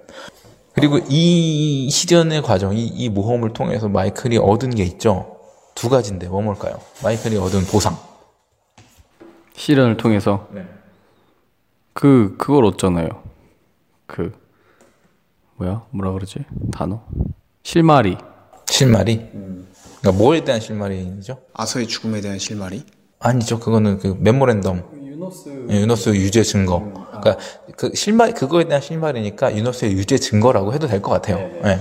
유노스의 유죄 증거를 얻었고 또 다른 하나는 또 뭐 얻었더라? 8천만 원을 얻었죠. 아 맞아 맞아 맞아 맞아 맞아 맞아 마이클이 일하는 이유가 그건데. 아 그치 그치 예. 그치 그치 이렇게 되면은 이제 마이클한테는 두 가지 여정 갈림길이 이- 여기서 이, 그 경로가 갈라져요. 내가 아서의 길을 따를 것인가, 아니면 내가 원래 이 살던 그 세계로 돌아갈 것인가. 마이클의 선택은 어떤 거였죠? 아서의 길을 아니죠. 돌아간 거죠. 그래서 돈 가- 갖다 갚아버리고 남은 돈으로 카드를 그렇죠. 안 잖아요. 아, 그렇네, 그렇네. 그래서 자기가 살던 대로 되돌아가 버린 거예요. 귀환을 해버린 거예요. 그러니까 영웅이 될 수 있는 여정에서 이거를 그냥 자기 자기가 속해 있는 세계로 돌아온 거예요. 그리고 나서 부활의 단계를 거칩니다. 그러니까 영웅의 그 구조에서는 부활의 단계를 거치는데 부활 뭐 어딘지 알겠죠? 차 터지는 부분 그렇죠. 차를 타 터짐으로써 공식적으로는 마이클이 죽은 사람이 처리가 돼버리죠. 네. 근데 마이클은 안 죽었죠. 죽음에서 살아난 마이클. 그래서 이 단계에서는 정말로 어떤 buff가 쩔어주는 단계예요. 어떤 존재도 얘를 해할 수가 없는 단계가 된 거예요. 그래서 그 마리오 별 먹은 것처럼 빰빰빰빰빰빰빰빰빰빰빰빰 그 단계가 돼서 막 그 게다가 한 손에는 그 memorandum이라는 성검을 들고 그 적의 수장을 찾아가서 바로 그냥 그 숨, 숨통에다 그냥 칼을 딱 꽂아넣죠. 예, 마무리까지. 이렇게 되면 이제 마지막에 삶의 자유를 얻게 되는데 두 가지 세계의 삶의 자유. 이거는 마이클 클레이튼이 자유롭게 됐을까 아 그렇죠. 이제 그게 이제 좀 나중에 좀 해보고 싶은 얘기긴 한데 두 가지 장면이 저는 굉장히 인상적이었어요. 마이클 클레이튼 엔딩에서 하나는 에스컬레이터 씬. 흔히 에, 내가 에스컬레이터를 타고 가는 장면을 찍어야지 그러면은 어떻게 찍냐면 위에서 타는 거를 찍고 컷을 하고 밑에서 타고 내려오는 걸 찍거나 아니면 같이 따라 내려가거나 아니면 따라 그 내려오는 것만을 보여주거나 이렇게 찍거든요. 상식적으로 그래요. 근데 마이클 클레이튼에서는 롱 테이크로 가죠. 올라가고 쭉 내려가는데 여기에는 상승이나 하강이 보이질 않아요. 화면 안에서. 올라가고 내려가고가 아니라 왼쪽에서 오른쪽으로 이동하는 장면처럼 그려져요. 이 기억나시나요? 아니요 기억 안 나요 이 장면이? 네 중간에 잘려 잘리진 않나요? 그냥 쭉 아니, 나와요. 예, 예, 쭉 나와요. 그러니까 그냥 어, 그 위에서 쭉 찍어서 마이클이 왼쪽에서 오른쪽으로 그러니까 위층에서 아래층으로 내려가는 건데 이 층 느낌이 안 나게 그냥 쭉 이동만 해요. 이게 뭘 얘기하냐면 처음에 마이클이 있었던 데가 지하에 카드 테이블이 있는 데였죠. 카드장. 그건 지하계예요. 죽은 자들이 머무는 곳, 타락한 자들이 머무는 곳. 그리고 지상계는 일단 이들이 펼쳐지는 1층 그 계고 그리고 이 상층계는 어떤 초월적인 존재들이 머무는 곳이죠. 그러니까 마이클은 거기서 신적인 싸움을 마, 마치고 인간계로 가는데 신적인 어떤 이 신격은 버리질 않은 거예요. 여기서 모든 걸 다 얻고 전리품을 얻고 내려간 거죠. 그런 부로써 택시를 타고 가면서도 그렇게 걱정은 많죠. 걱정은 많은데 마지막엔 평화를 찾잖아요. 네. 네, 그 미소로 대변되는 평화. 그래서 저는 여기서 삶의 자유를 얻었다. 그래서 요 구조에 맞춰서 마이클 클레이튼을 한번 말씀을 드려봤습니다. 좀 이해가 되시나요? 네, 재밌네요. 좀, 좀 정리를 해보자면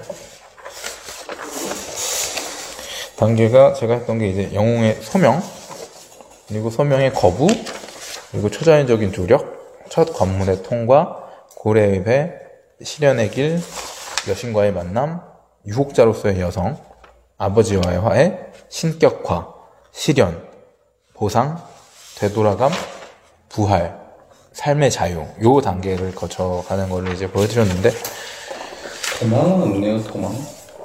도망이요? 뭐 시련으로부터의 도망? 뭐 어떤 점? 몰라. 아, 아, 그 도망이 그거죠. 그 자기 일상으로 돌아간 거. 아. 네, 되돌아감. 그 영웅이 될 수 있는 여정에서 벗어나서 자기, 예. 그게 도망에 해당하는 거거든요. 아, 도망, 그 다음 부활. 아, 예, 예. 일단은, 예, 제가 준비해온 자료는 여기까지인데요. 어떻게 좀, 어떻게 되셨나요? 어, 재밌어요, 재밌어요. 제가 영화를 직접 보는 것보다 이렇게 해설을 들으면서 보는 게 훨씬 재밌네요. 아, 그래요? 네, 학 교 다닐 때 시나 소설을 읽을 때도 그냥 읽을 때보다 그 다음에 뒷면 보면 이제 해설 나오잖아요. 시에 대한 해설이나 제재를 찾으시오, 이런 거. 네, 뭐 그런 거 그런 거 보면서 다시 보면 되게 재밌었었거든요. 아 이게 의도가 이렇구나 막 그러면서 스스로 하는 걸 싫어하는군요. 여성스러워. 보면은, 왜, 지- 지난주에 그랬잖아요. 데이트할 때 여자들이 좋아하는 게 뭐냐고 물어보니까, 데이트 코스 쫙 짜가지고, 이렇게 할 건데 괜찮아? 허가만 딱 맞게 해주는. 좀, 손 하나 까딱 안 하고, 이렇게 누가 해주고, 이거 괜찮아? 이러면은, 어 괜찮은데 어 좋아 좋아 좋아 이걸 여성스러운 것 같아. 예. 남자들한테 인기 많겠어요. 저는 들으면서 약간 이런 생각이 들어요. 감독이 이걸 다 의도했을까? 그게 저는 사실 이, 이 다음 파트에서 해보고 싶은 얘기예요. 네, 이 구조와 매체 사이에 계속 이 생각이 난 아, 머릿속을 네. 떠나질 네, 않아. 네, 이거 저도 그 얘기 한번 해보고 싶었어요. 이게 오늘 제가 가져온 토론거리는 그 부분입니다. 아, 감독이 이걸 일어나고 했을까 네, 매체와 구조 사이의 간극에 대해서 좀 이야기를 해보고 싶거든요. 어떻게 잠깐 쉬었다 할까요? 네, 잠깐 쉬었다.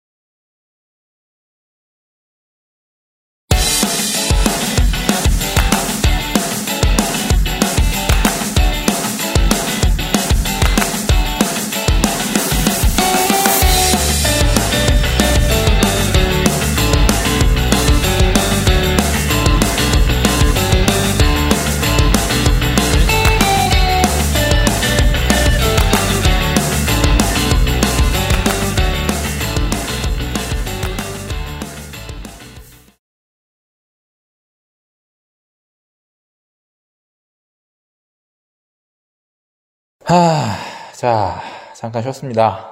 뭐. 일단은, 이 영화 구조를 제가 그 조셉 캠벨의 작품, 그, 천의 영, 어, 천의 얼굴을 가진 영웅이라는 책에 이 구조가 나와요. 그래서 그거를 토대로 이제 다양한 이 해설들을 좀 가지고 이야기를 해봤는데, 에, 뭐, 어떻게 이해가 안 되는 부분이나 좀 하고 싶은 말씀은 없으신가요? 재밌게 들었어요 저도요. 아닌 것 같아, 뭔가. 네, 좋습니다. 그러면은, 일단은, 또, 수다를 또 떨어봐야죠. AS 방송 특, 특집. 수다. 생각해보니까 이번 일주일은 어떻게 살았는지도 안 물어보는 것 같은데. 아유 관심 없어요. 어 똑같이 살았겠지 뭐. 맞아요. 뭐 있겠어요. 일단은 제가 이거를 영화를 분석하는 틀 중에 하나로서 조세 캠벨의 요 구조를 가지고 왔는데 이거를 가지고 어떤 다른 영화를 해석할 수 있을 것 같으세요, 본인들이? 찾기는 쉬울까요? 이런 영화 틀을 가진? 사실은 저는 헐리우드에서 나오는 영화들은 네. 다 이 틀을 예, 어쩔 수 없이 이 틀을 가지고 있거든요. 왜냐면 진짜 그게 묘하게 그렇더라고요. 재밌어요. 이게 보장된 재미가 있어요. 이 구조는 재밌긴 해요. 예, 사람한테 뭔가 진짜 좀 묘해. 왜, 왜 그렇게 된 걸까? 모르겠어요. 그래서 이, 이 구조가 도대체 어디서 온 건지도 전 사실 좀 궁금해요. 그냥 정말로 뭐 하나님이 세상, 세상을 창조하셨다고 하는데 하나님이 창조하시면서 인간한테는 이 구조를 넣어줘야지 뭐 이래서 넣어준 건지 인식의 한계인가? 뭐 모르겠어요. 근데 그건 있습니다. 조지 캠벨의 구조를 가지고 해석을 하려면 언제나 필요한 거는 그 작품 안에 존재하는 두 가지 세계예요. 음, 두 가지 세계를 찾아내야 네, 그걸 찾는 게 제일 급선무인 것 같아요. 그리고 나서 이제 거기서 그 캐릭터들이 어떤 진영에 속해 있고 어떤 힘들이 작용을 하고 있는가랑 그 또 하나가 있어요. 주인공이 알고 있는 영역과 모르고 있는 영역. 이, 이 모르고 있는 영역에서 그 들어오는 공격이나 영향들이 주인공을 엄청난 시련으로 끌고 가거든요. 아까 왜 마이클 클레이튼도 체포당하는 게 자기 인식 범위 내에서는 자기는 안전했거든요. 맞아요. 근데 자기가 인식할 수 없는 범위 밖에서 공격이 들어온 거니까 그렇게 당하거든요. 속수무책으로. 그럼 아까 했던 질문을 좀 해볼까요? 이 감독이 정말로 이걸 의도하고 만들었을까? 자, 제 해석을 들으셨어요. 좀 설득력은 있나요? 충, 훌륭한데요? 네. 어, 그럴듯해요? 네, 그럴듯. 네. 그럼 이제 흔히 왜 시인들도 그러잖아요. 시- 수능에 나온 자기 제목 쓴다고. 그래요. 네. 못 풀어 못 풀어. 예. 그래서 창작자와 해석자의 갭에 대해서 좀 이야기를 해보고 싶어요. 예. 일단 해석하는 사람들, 뭐 평론가들 이런 사람들의 해석이 옳다고 보시나요? 일단은? 네, 아 그래요? 네. 어, 문일병. 저도 그런 것 같아요. 옳은 것 같아요. 그럼 아, 올?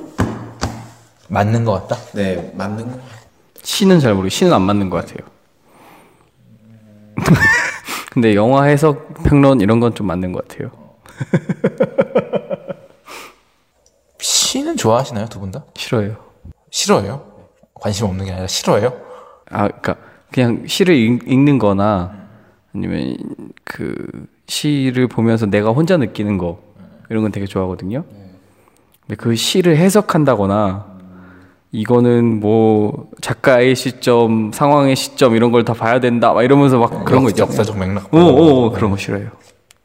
억지 뭐. 좋아하는 시인이나 시 있으세요? 없어요. 시를 뭐 즐기거나 이러진 않기 때문에 근데 뭐, 뭐 시편 시, 시편이 아니고 시집 같은 것도 뭐 본 적이 있고 이런데 그게 뭐 내가 작가를 좋아하고 이래서 그런 건 아니고 그냥 흥미가 가는 시들이 있어서 이렇게 보게 했는데 그러니까 어떤 어떤 시가 흥미가 가던가요? 기억은 안 나. 되게 오래됐는데. 그 정도로 관심이진 않다. 그죠. 내뇌 용량을 허비할 만큼 관심이진 않다. 그쵸, 예, 맞아요. 알겠습니다. 진짜 허세를 위한 또, 예. 난 시를 읽어본 기억이 그치, 그치. 그치, 그치, 그치. 기억 짜내기 허세죠, 뭐. 어, 나, 아, 그 시, 나 들어본 것 같아. 하, 나도 감수성 예민할 때, 나도 그, 그거 울었다. 막. 울진 않아. 시 이거 울진 않아. 그래요? 그렇구나. 울진 않아. 문일병은. 저는 공부 열심히 할 때는 시 좋아했는데, 그러니까 공부하기 싫어서 네, 바로 그거죠. 공부 열심히 할 때는 청, 진짜 청소하는 거 재밌는 것처럼. 네, 시, 시 정말 열심히 읽었는데 공부 손 놓으니까 시도 흔히 안. 시는 왜 그렇게 인기가 없을까요? 근데 시- 아 그러게요 왜 인기가 없을 이게 사람들이 공부를 안 해서 그래 공부를 하면 공부를 하면 재밌어 그거는 본인이 사회를 안 나와서 그래요. 사회 나가면 공부를 얼마나 해야 되는데요. 그래, 내 친구도 이번에 진급 못한데 공부 안 해가지고. 저는 좀 시를 좋아하는 편이거든요. 좋아하는 작가 있으세요? 김춘수. 김춘수 꽃? 음. 네, 김춘수 시인은 정말 저는 세상에서 완벽하죠. 저 진짜 아, 나 있어. 아, 나 있다, 좋아하는 시. 윤동주. 예. 어떻게, 어떻게 알았어요? 한국 사람들이 제일 좋아하는 시인이 윤동주거든요. 윤동주 맞나? 맞아요 윤동주 별에는 밤 윤동주 아닌 것 같은데. 그 그분인 것 같은데. 아 아니 윤동주인가? 윤동주 맞, 맞나 봐요. 맞아 맞아 맞아 윤동주 맞, 맞다 맞다 맞다 맞다 맞아 맞아. 아무튼 네 그렇습니다. 예, 예. 아 있어 있어 있었네. 있습니다. 아시안 좋아해? 나 윤동주 정말 좋아하는데. 몰라 씨? 이런 멋있는 시가 있어 이러면서. 저도 윤동주 좋아하는데 윤동주를 좋아하면서 백석 씨도 좋아하게 됐어요 백석이랑 윤동주랑 시 분위기가 비슷하죠 좀 그렇죠. 생긴 것도 둘 다 잘생겨가지고. 그리고 한국 문학사에 훈남들이 많죠 또. 여자 많이 꼬셨겠어. 게다가 시를 그렇게 쓰니. 맞아. 저는 좋아하는 시인 김춘수 시인이랑 보들레르, 보들레르. 악의 꽃, 외국인이에요? 어, 프랑스. 그럼 시를 어떻게 감상해요? 프랑스어로 감상해요? 아니면 허- 번역 번역된 아, 걸? 번역된 걸로요. 네, 근데 이게 우리나라처럼 이렇게 딱 뭔가 이게 있는 게 아니에요. 약간 반 소설 같은 느낌도 있어요. 되게 현학적으로 쓰는 사람 아니에요? 보들레르. 그냥 되게 길어요. 그래서 그냥 어떤 그리고 왜 그거 있잖아요. 프로스트의 가지 않은 길, 가지 않은 길. 내가 이 길을 가지 않은 않았고 뭐, 뭐 아무튼 되게 유명한 시가 있거든요. 되게 이야기 우화식으로 돼 있어요. 외국 시들은. 어, 저번에 얘기했던 것 같아요. 우화식으로 되어 있는 시가 있다고. 그리고 제가 가장 인상 깊었던 시는 이제 그것도 프랑스 시인이 쓴 건데 제목은 모르겠다. 아 제목이 뱀. 그래서 뱀은 길다. 끝. 진짜 있는 시예요. 우리나라도 있는데 그거? 뭐요? 원숭이형도 있는 빨개. 그건 시가 아니잖아요. 빨가면 사과. 이거 진짜 문학사에 실려 있는 시예요. 맛있어. 이- 이거 진짜 그걸 시라고 아유 병신이 누가 긴 거 몰라? 막 그런 거 평론가 뭐라고 평가해요? 아, 모르겠어요. 저도 관심이 없어서 뱀으로 맞아볼래? 뱀 가지고 할 얘기가 그거밖에 없지. 이제 해석에 대한 이야기를 계속 좀 해보고 싶은데, 음, 제가 제일 좋아하는 시는 그 시인 이름을 까먹었네. 문둥이라는 시를 쓰는 분인데 아마 그분이 서정주 맞을 거예요. 예. 보리밭에 달 뜨면 애기 하나 먹고 꽃처럼 붉은 눈을 밤새 울었다. 라는 시인데 이게 전문인가? 기억이 잘 안 나네. 제가 시를 읽고 처음으로 울어본 시가 이 시였어요. 말도 안 돼. 아 정말로. 저 사람이 울었을 리가 없어. 아 저는 이 문화 매체에서 감명받는 거는 정말 잘 울어요. 소설, 영화, 막 음악, 시 막 정말 잘 울어요. 빙봉 보고 울지 않았어요? 어 울었어요. 그거 아, 어, 그 거기서 아는 거는 사람이 아니야. 그러니까 저 사람 취급을 못 받았어요. 같이 보러- 울- 안 같이 울었어? 보러 갔는데 빙봉 보면서 울었어요? 아 진짜? 울었구나.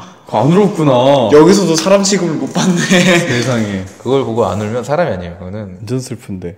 슬프긴 슬프죠. 소설이나 시 써본 적 있나요? 내가 소시 쪽에 글 좀 글 좀 썼다. 백일장 가서 시 많이 쓰잖아요. 어떤 내 창작 욕을 없죠, 없죠, 없어요. 어 정말 한, 한 번도 한 번도 없어요. 어, 소설이나 수필도 소설 스 시는 있었던 것 같기도 해요. 근데 명확하게 기억은 안 나요. 좀 오래된 오래됐어. 군대 있을 때 굉장히 촉촉했거든요, 제가. 근데 군대 있을 때 제가 수첩을 항상 들고 다녔어요.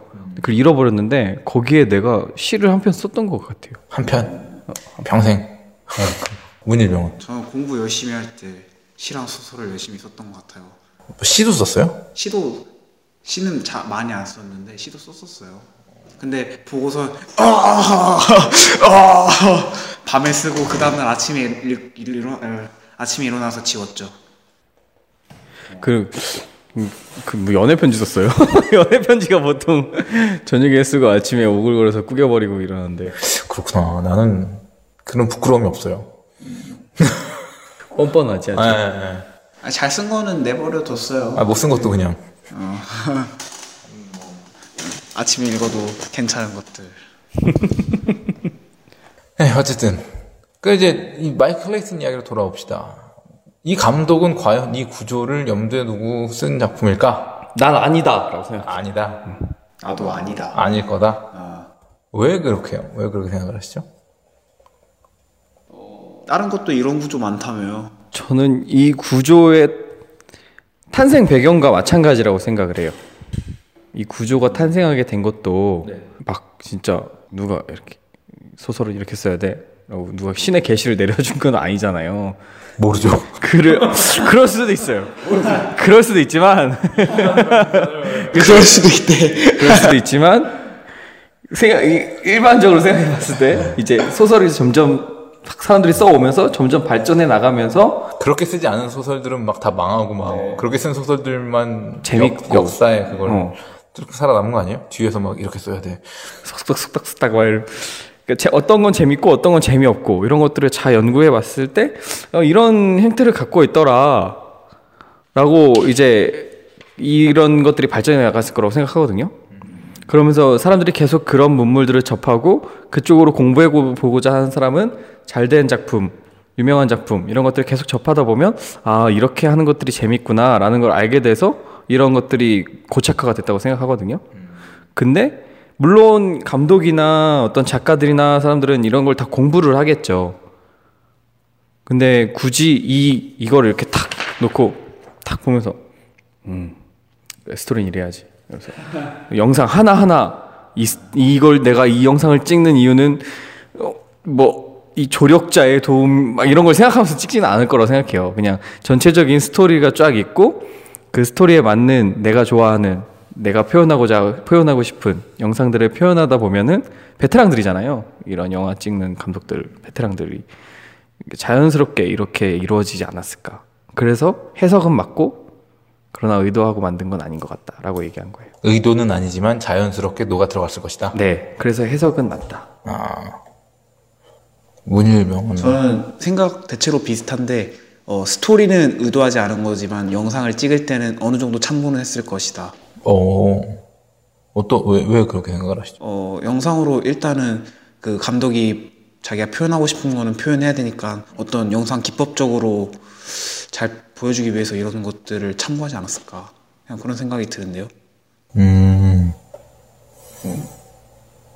전 오히려 좀 반대라면 반대일 것 같았는데 촬영은 좀 알아서 하게 두고 스토리 쪽에 좀 더 저는 집중을 했을 것 같거든요. 왜냐면 그 뼈대가 되는 게 스토리니까 그렇군요. 저는 근데 좀 어느 정도의 의도성이 있었을 것 같다는 게 그 의도성이 없었으면은 그 편집이 나오기가 좀 어려울 거라고 보거든요. 그러니까 그 4일 전으로 돌아가는 그게 이상하잖아요. 같은 사건을 다른 두 개로 써요. 그러니까 차가 폭발하는 하나의 장- 하나의 사건인데 저 앞부분에서는 이걸 뭐 소명에 소명으로 그 콜링으로 쓰고 뒷부분에서는 부활로 쓴단 말이에요. 이걸 저는 이게 마이클 클레이튼이 정말 영리했던 지점이라고 생각을 하는데 같은 사건을 두 가지 해석으로 접근하는 거. 근데 이렇게 하려면은 이 구조에 대한 인식이 어느 정도는 있었을 거라고 보거든요. 그러니까 정확하게 막, 막 받아쓰기 하는 것처럼 이렇게, 이렇게 딱딱딱딱 하진 않았을지 몰라도 의도 자체는 들어 있었을 것 같아요, 감독이. 네. 그 리고 생각보다 그, 이, 글쟁이도 그렇고, 영화 쪽은 감정적인 직업이 아니에요. 감성적인 직업이 아니에요. 기계적인 그런 느낌인가요? 아, 예, 그러니까 뭔가 메카니컬해요, 좀. 무슨 얘기냐면, 설계도부터 짜요. 내가 인, 이, 아니, 설계도, 말 그대로. 인물이 어떤 여정을, 하고 싶은 여정이 쭉 있으면, 거기에서 조력자, 아까 얘기하는 것처럼, 진영을 나누고, 어느 지점에서 누가 들어오고, 내가 표현하고자 하는 게 이런 건데, 아, 그럼 얘가 이 역할을 해야겠구나. 이런 식으로. 그럼 요놈이 배신자고, 이런 식으로 계획을 먼저 쫙 짜요. 설계 도면을. 그 다음에 이제 글을 쓰기 시작합니다. 아, 진짜? 네, 네. 모든 사람이 다 그런 건 아니지만 대체로. 진짜로. 네. 굉장히 이 얘기 들으니까 음악이 떠오르네요. 어, 되게 비슷해요. 음악도 어떤 정계, 그게 정해진 룰이 있잖아요. 음악도 우리가 영화에서 보고 베토벤 막 이런 거 보면 빠밤 하면서 갑자기 막 악보를 막 그려나가잖아요. 안 그렇거든요. 굉장히 수학적이고요. 굉장히 수학적이고 계산적이고 다 계산 수학적으로 계산해서 그, 그 하는 거거든요. 그 생각이 굉장히 탁 떠오르네요. 그 얼마 전에 제가 들었던 팟캐스트, 저는 또 팟캐스트 이것저것 재밌게 들, 열심히 듣고 있는데, 그 팟캐스트에서 했던 얘기가, 예술이라는 게 감정의 영역으로 넘어온 게 얼마 안 됐다는 얘기를 하더라고요. 그러니까 바로크 시대 음악만 봐도 그건 수학적 규칙을 따라서 만든 거거든요. 네. 그러니까 거기서는 아티스트라는 말은 장인이라는 뜻이었어요. 능, 그, 예. 그 방식을 너무나 습득을 해서 내가 표현하고자 하는 걸 그 방식대로 잘 표현할 수 있는 사람. 근데 지금도 통용되는 말인 것 같아요. 물론 이제 추상화라는 개념이 나오면서 이게 좀 많이 무너지긴 했어요. 뭐 소설이나 영화도 이상한 것들 많이 나오잖아요. 실험적인 작품들 많이 나오잖아요. 네, 보기 힘들죠. 근데 이제 그런 장르가 나오기 전에는 이런 설계도를 짰어야 했고 설계도를 짜기 위해서는 이런 기본적인 재료가 있었어야 될 거다. 그래서 저는 의도성을 저는 배제하지 없지는 않았을 것 그럼 진짜 다 만약에 그, 진짜 그, 그러면 나는 다 의도한 것 같은데 말을 더듬지? 그러면은 나 지금 갑자기 깜 섬뜩한 게 그럼 우리가 여태까지 배워왔던 소설도 진짜 그렇게 다 의도하고 썼나? 막 이런 그게 들어요. 좀 아 소설이 아니고 시, 시, 시. 우리 아까 시는 얘기했던 조금 시. 달라요. 시는 달라요. 시는 시는. 감성적인가? 좀 이- 이게 네 조금 남아 있어요. 그게 시도 틀이 있어요. 없죠. 시는 그쵸. 그게 무서운 거예요. 시는 시는. 좀 그런 그래서 해석도 안 되고 사실. 와 그런 좀 감성적일 수 있겠다. 다행이야 갑자기. 네, 뭐 라임을 맞추는 게 뭐 규칙이라면 규칙일까? 네.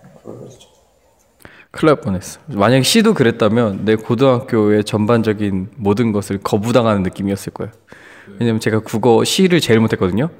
시를 내가 못한 이유는 이 해석이 개똥 같아서 이딴 해석이 이게 시 작가가 의도한 것도 아니 이 해석이 이걸 그냥 외우는 게 무슨 공부냐 막 이렇게 그 이건 감성적인 시의 공부가 아니다 막 이런 생각하면 살았었는데 아니 근데 그 그런 질문을 그러니까 그런 얘기를 할 때마다 나는 좀 질문해 보고 싶은 게 그럼 본인의 해석은 있었어요? 없었죠. 근데 뭘 느껴지는 게 그냥- 없었어요. 그냥 공부하기 싫어서 그냥 그런 얘기 한 거 아니야? 아니, 합리화 그렇긴? 한데. 아니 그렇긴 한데 그 맞긴 맞거든요. 합리화 맞아요. 합리화 맞는데 근데 또 난 너무 심하다는 생각을 했어요. 그러니까 그냥 그 시를 딱 봤을 때 느껴지는 건 있죠, 물론. 근데 어, 지루함 뭐 이런 것도 있고 아니면은 뭐 되게 감성적인 시구들도 있잖아요. 멋있는 것들 그런 거 뭐 보면 멋있다. 음, 어떻게 뭐 하늘을 보면서 이런 생각을 할 수 있을까? 뭐 이런 바람에 것들. 있는 잎새에도 나는 오, 부끄러워했다 뭐 이런 거. 그런 거 그런 거. 뭐 나빌레라 뭐 이런 거거 표현도 내가 어떻게 이런 표현을 할까 뭐 이런 생각하는데 그렇다고 거기에 뭐 막 역사 막 넣고 막 막 이렇게 아, 이게 진짜 그랬거든요. 아무튼 삼천포였네요. 아니 저는 좋은 삼촌인 것 같아요. 왜냐면 그 지점으로 이제 또 이야기를 좀 진행을 해보고 싶어서 수다를. 어, 아까 해석은 다 옳다라고 두 분 다 얘기를 하셨어요. 그러면은 문화가 있고 해석의 가치는 뭐 어디에 있을까요? 이걸 해석하는 존재는 일단 시의 해석은 개똥 같다고 지금 정말 말씀하신 거고 문일병은 어떻게 생각해요? 시의 해석이요? 네. 어 그게 시의 해석을 보면 참 공감되는 것도 있지만 이렇게 개떡 같은 것들도 몇 개 있었어요. 공감되는 것도 있어요, 물론. 그럼에도 불구하고 교과서에 실릴 정도의 공신력을 얻은 해석이란 말이에요. 네, 그렇죠. 예. 그렇다면 그 해석의 가치는 도대체 어디에 있는 걸까? 가치는 그 공감 아닐까? 공감. 뭐야 너왜 찌찌뽕이야? 찌찌뽕. 찌찌. 그런 눈으로 쳐다보지 마요. 모든 사람들은 이러 모든 사람까지는 아니지만 대부분의 사람들은 이러고 논답니다. 당신이 대부분이 아닌 거야. 공감 능력이 떨어지는 거야. 나는 이 작가고 게이랑 거북이가 뭘 알겠나 싶어서 게이랑 거북이여도 2대 1은 세다. 난 게이가 아니다. 그럼 난 거북이야 이 자식아. 다 했어요? 네. 해석의 가치. 해석은 도대체 뭐에 있는 걸까? 공감돼요? 네, 공감 좀더 설명을 좀 해주셔야 될것 같아요. 제가 이해가 안 돼요. 공감 능력이 떨어져서. 아니 공감 아 맞아 맞아 공감 능력이 떨어지시죠. 설명을 좀 드리면 그러니까 그거죠. 지지를 얻는 거죠. 누군가 이 문구는 이런 이런 의도로 쓰여진 것 같다. 주변에서 어 그게 많이 맞는 것 같다. 그 말이 괜찮 그 올바른 해석인 것 같다. 이 작가가 그 의도를 가진 것 같다. 라는 추측이 이루어지면 음 그래 이거 해석은 그걸로 가자. 라는 약속 같은 거라고 생각해요. 그래서 얻어진 공신력으로 그 대한민국 학생들을 올가매고 있다. 없어져야 돼. 없어져야 된다고 이야기를 하는데 그러면은 가치가 없다는 얘기잖아요.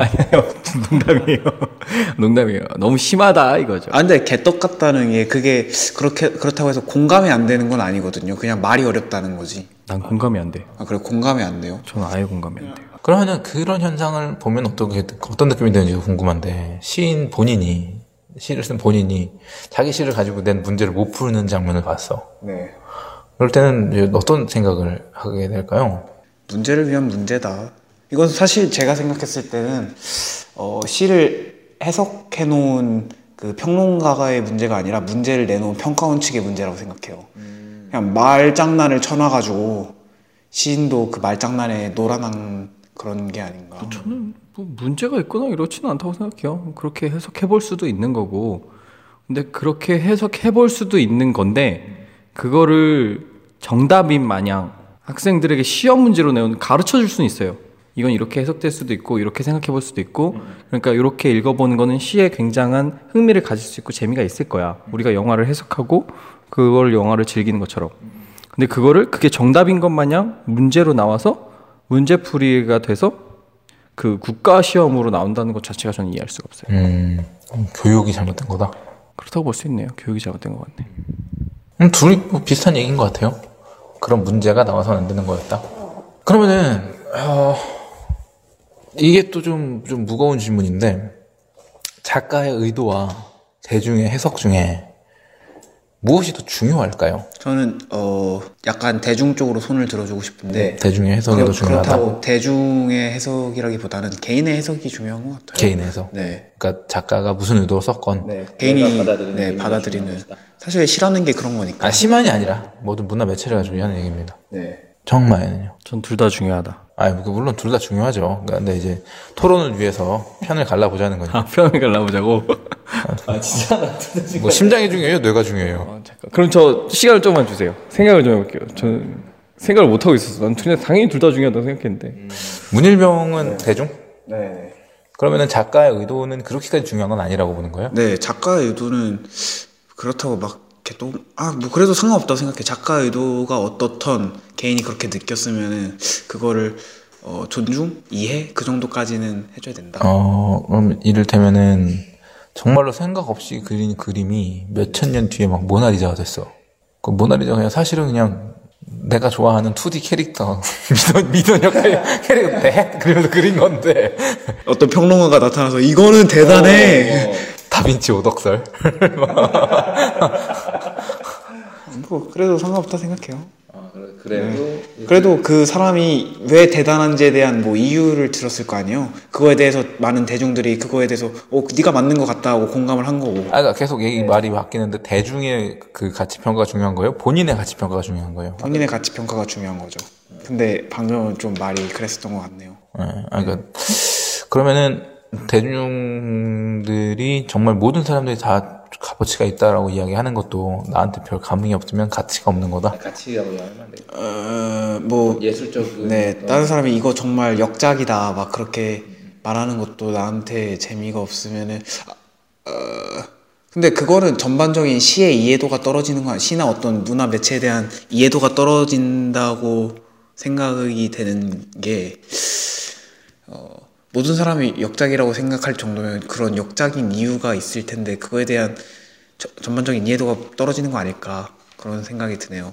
아, 물론 그럴 수도 있지만 그럴 수도 있지만 그래도 네 그럼에도 나는 별로다 하면 별로라고 생각해요. 네. 예를 들어서 뭐 누가 120억짜리 그림을 줬어요. 근데 난 도저히 봐도 모르겠고 막 신경 쇠약 걸릴 것 같아. 근데 이게 너무나 막 소중한 사람이 준 거야. 아 소중한 사람이 네. 120억짜리. 네, 근데 팔면 당연히 알려지죠. 이 사람도 미술업계에 있는 사람이고. 그럼 그냥 가지고 있겠죠. 그거는 미술 가치로서의 선물로써? 네 선물로서 어떤 사람이 나한테 준 선물이다. 음. 근데 그 선물에 막 신경을 가치로. 너무 써야 돼. 막 습도 조절, 막 시간 단위로 해줘야 되고, 온도 조절 해줘야 되고, 막 조명 조절 해줘야 되고, 막. 120억짜리의 선물을 받을 정도면 저도 그 정도는 할 수 있는 할 수 있다고 생각해요. 아, 지금. 아, 지금 지금 나한테 120억짜리 주겠다고 돈으로 줘. 그렇군요.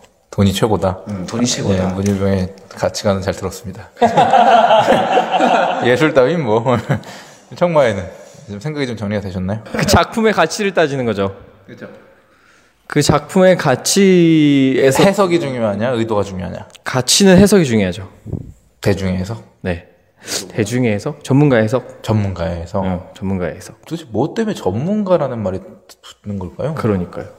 그냥 많이 봐서 오덕이라. 공부 좀 했다. 공부한 사람들인 것 같은데 학자들이거나 아니면은 그 그 그 업계의 대가던가 뭐 대체로 전문가니까 그 매체에 관해서 많이 접하지 않았을까요?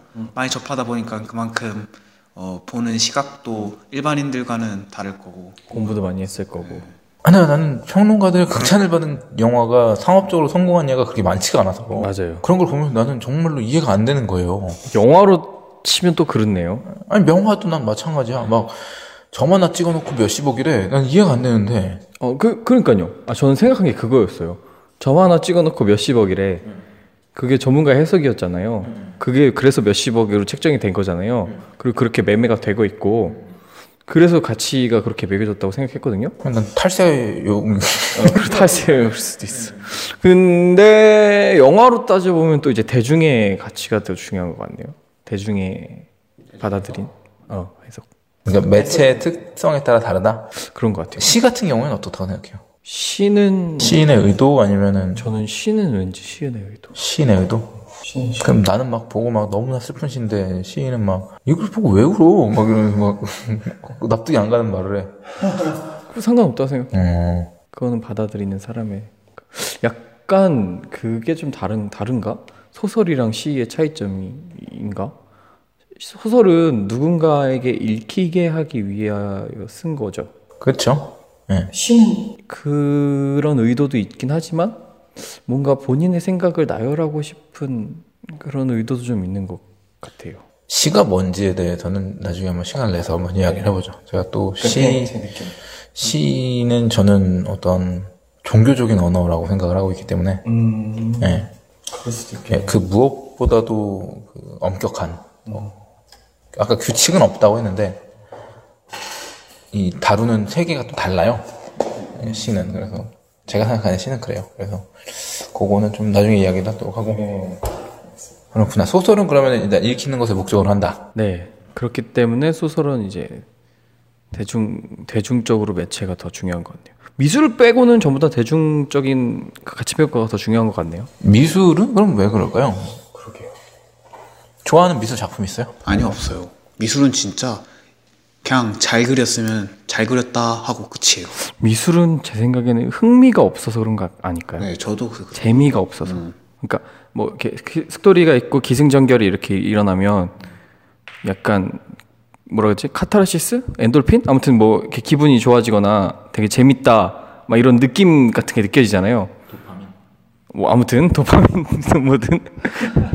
근데 그림을 이렇게 탁 놓고 보면 음 뭐랄까 흥미 흥미를 느끼진 못 그러니까 재미를 느끼진 못 못하는 것 같아요. 내가 감각이 없어서 그런가? 아, 모르겠어요. 저는 개인적으로는 뒤샹에 걷는 남잔가? 걸어 내려오는 남잔가? 걸어 내려오는 무슨 모습인가? 그 작품을 되게 좋아하거든요. 거기서 느껴지는 율동감. 분명히 고정된 그림인데 정말로 걸어서 내려오고 있는 것 같은 그 율동감이 정말 좋아요. 그리고 그 고등학교 미술책에 실려있던 그 움직이는 산이라는 작품도 굉장히 좋아하는데 역동적으로 그려진 산이 정말로 움직이는 것처럼 표현이 돼 있더라고요.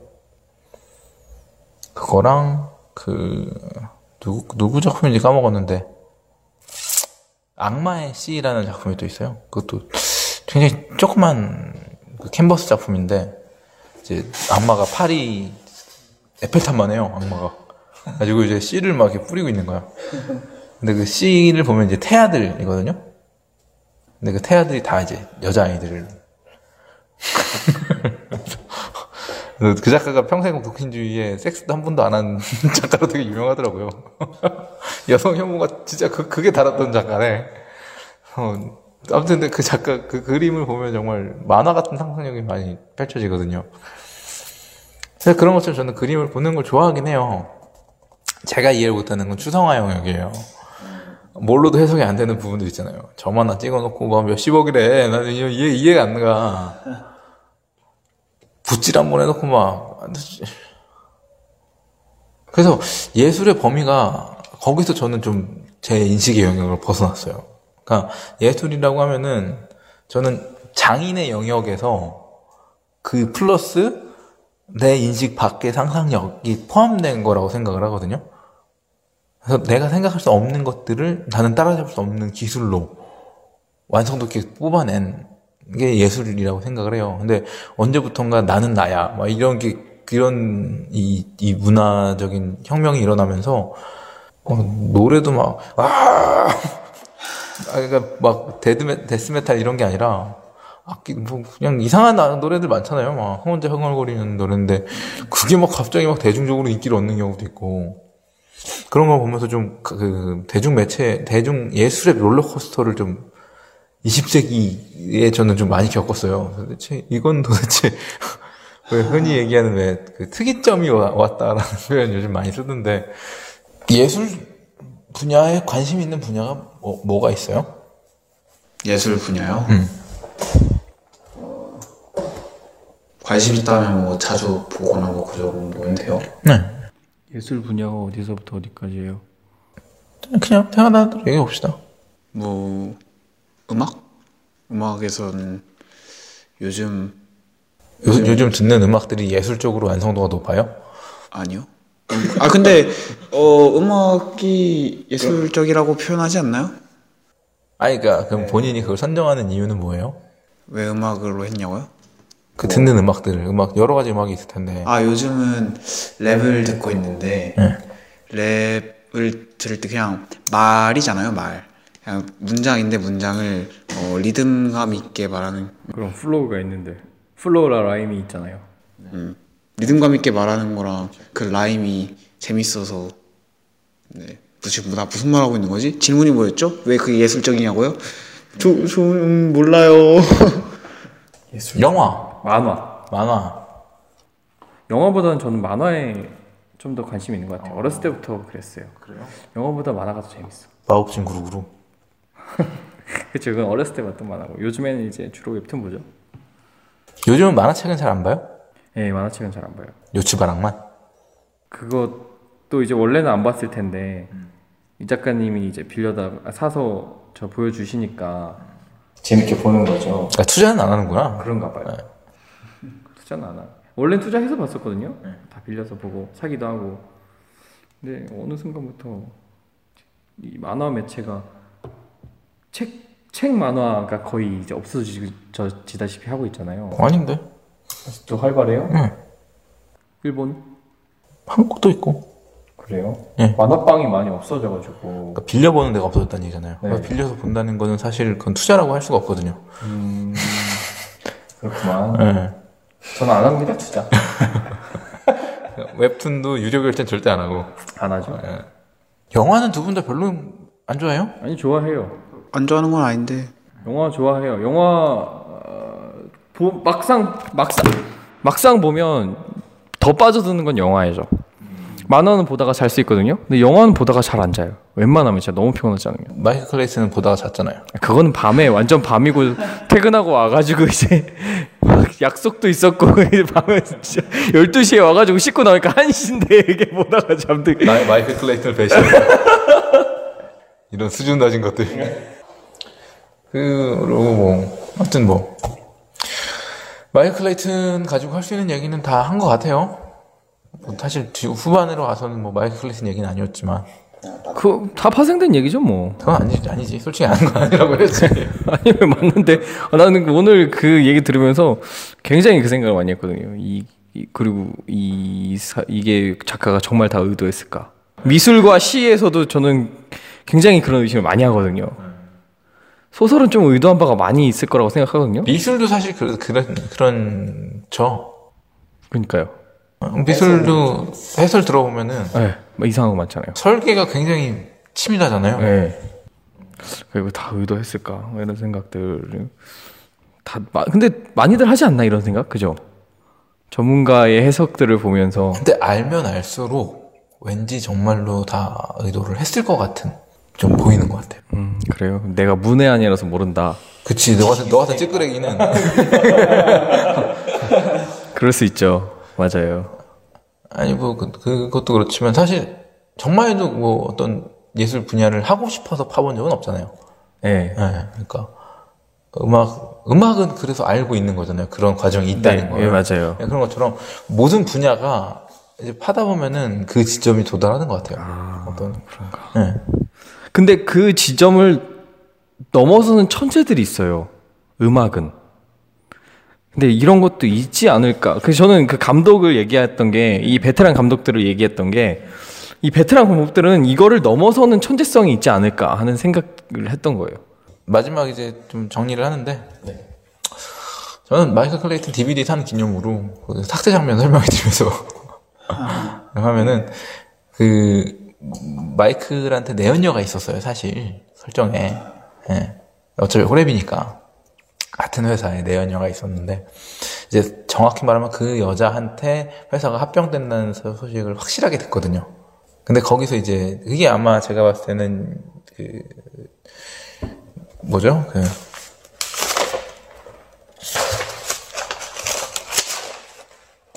그래? 꼬시는 여신. 예, 예. 유혹자로서의 여자 역할을 맡았던 것 같은데 그냥 딱 진짜 섹스 파트너 같은 역할이거든요. 그 지진이 이제 딱 드러내고 그럼 그 여자 나오는 장면은 다 뺀 거예요? 그 한 장면밖에 없었어요. 아, 그래요? 그 여자로서는 통편집을 당한 거죠. 근데 이제 그 시간, 그러니까 내가 편집자여도 정말 늘까 말까를 고민할 만한 장면들이더라고요.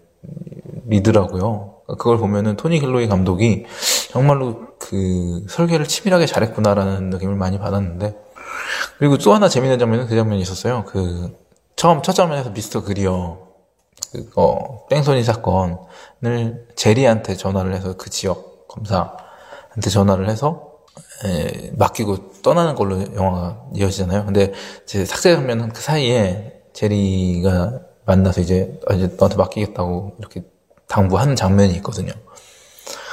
근데 그 장면에서 보면 이제 제리도 마이클한테 부탁을 해요. 아, 내 동생이 이번에 일자리 였는데 검사실에 일자리 였는데 좀 부탁 좀 하자. 그러니까 서로 이제 그리운데 긁어주는. 그건 정확히 말하면 범법은 아니거든요.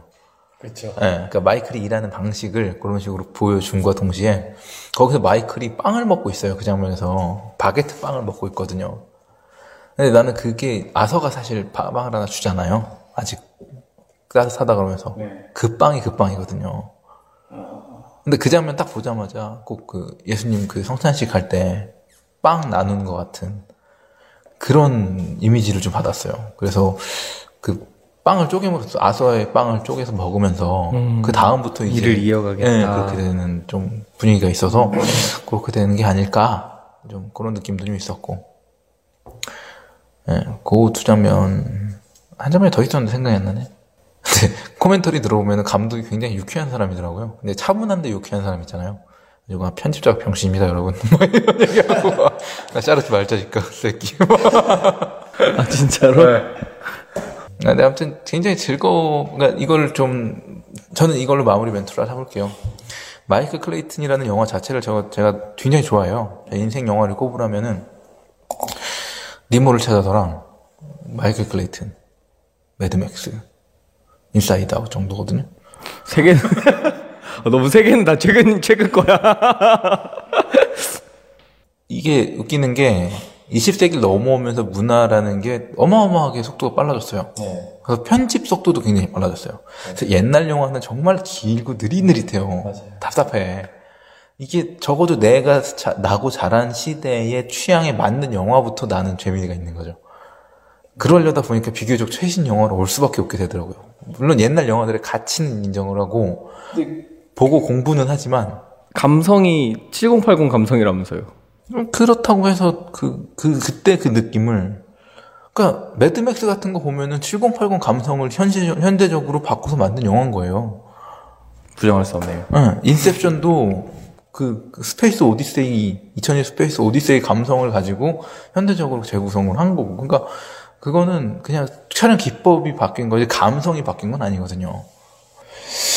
근데, 그, 제가, 주토피아도 있구나, 주토피아. 근데, 제가 정말로 좋아하는 영화를 가지고, 좋아하는 분야의 공부를 하면서 준비를 하게 돼서 저는 일단 되게 재밌었고요. 그러니까 사실 누가 들어주진 않는 팟캐스트 준비를 누가 일주일에 밤새 가면서 합니까? 내가 좋아서 좋아 좋아하니까 하는 거지.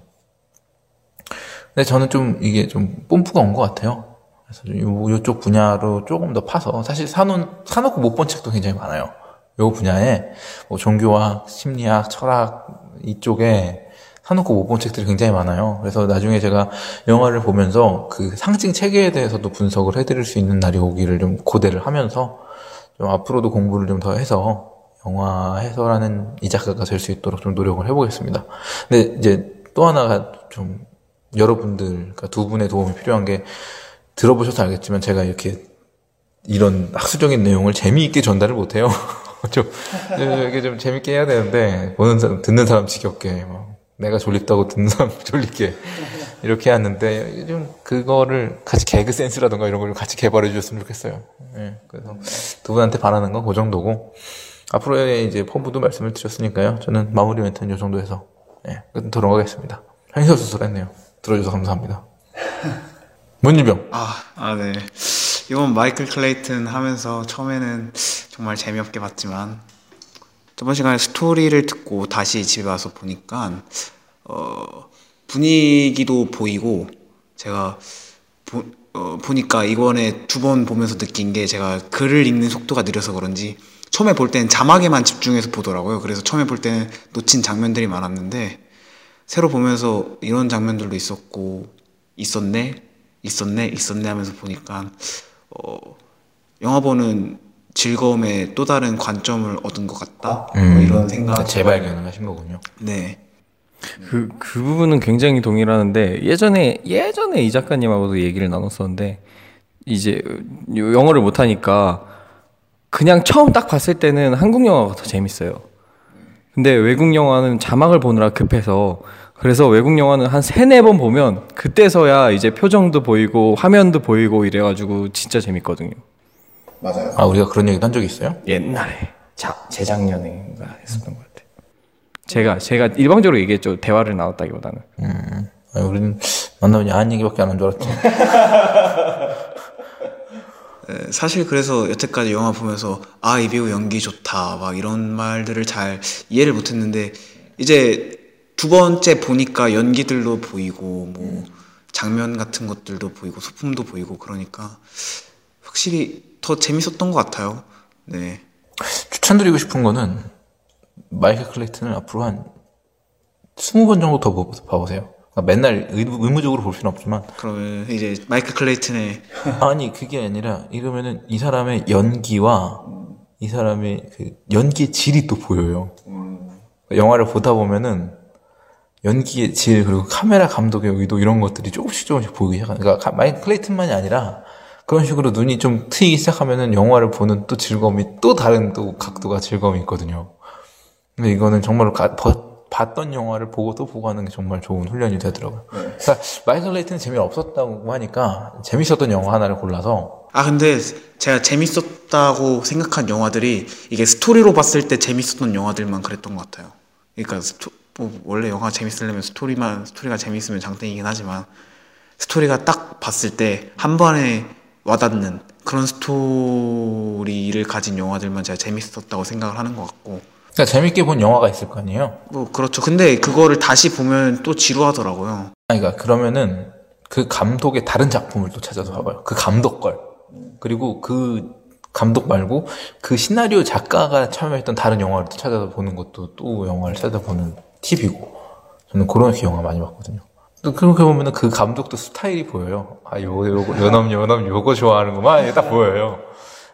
저번 영화에도 요각도에서 찍더니 막, 이 사람은 여자 같음을 좋아하는 것 같아. 막 이런 게 보여요. 유난히, 유난히 막 신경을 써서 찍어봐. 파스트를 네, 어쨌든 이번 회를 통해서 다시 영화를 다시 보면 즐거움을 느낄 수 있었던 음, 그렇군요. 그랬던 어, 특집 AS 뭐 그랬던 마이클 마이클 클레이튼이었던 것 같습니다.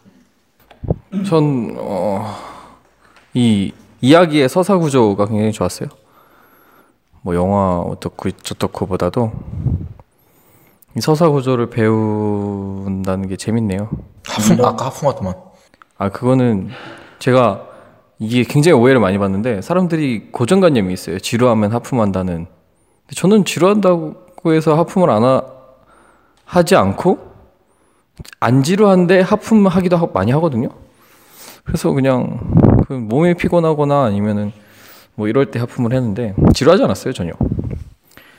되게 이 서사 구조에 대해서 배운다는 게 재밌는데 이 서사 구조가 온갖 곳에 다 사용되잖아요. 사실은 그렇죠. 네. 사실 이게 뭐 영화 매체나 이런 것뿐만이 아니라 굉장히 많은 곳에 사용되는데 그런 데서 조금 더 그 매체를 즐길 수 있겠다라는 생각이 들어서 되게 좋았어요. 그것도 있고 사실은 저는 이거를 준비를 하면서 느낀 건데 이제 우리 뭐 사회인이잖아요. 사회 나갈 준비도 하고 있고 돈 벌어 먹고 살아야 되잖아요. 사실 자본주의 사회에서 우리가 돈 벌 수 있는 방법은 사실 우리 몸 팔아서 먹고 사는 것밖에 없어요. 노동력 팔아서 먹고 사는 것밖에 없고 내 시간 팔아서 먹고 사는 것밖에 없고 그러면은 효율적으로 좀 내 값어치를 올리면 같은 시간을 팔아도 더 비싸게 팔리잖아요.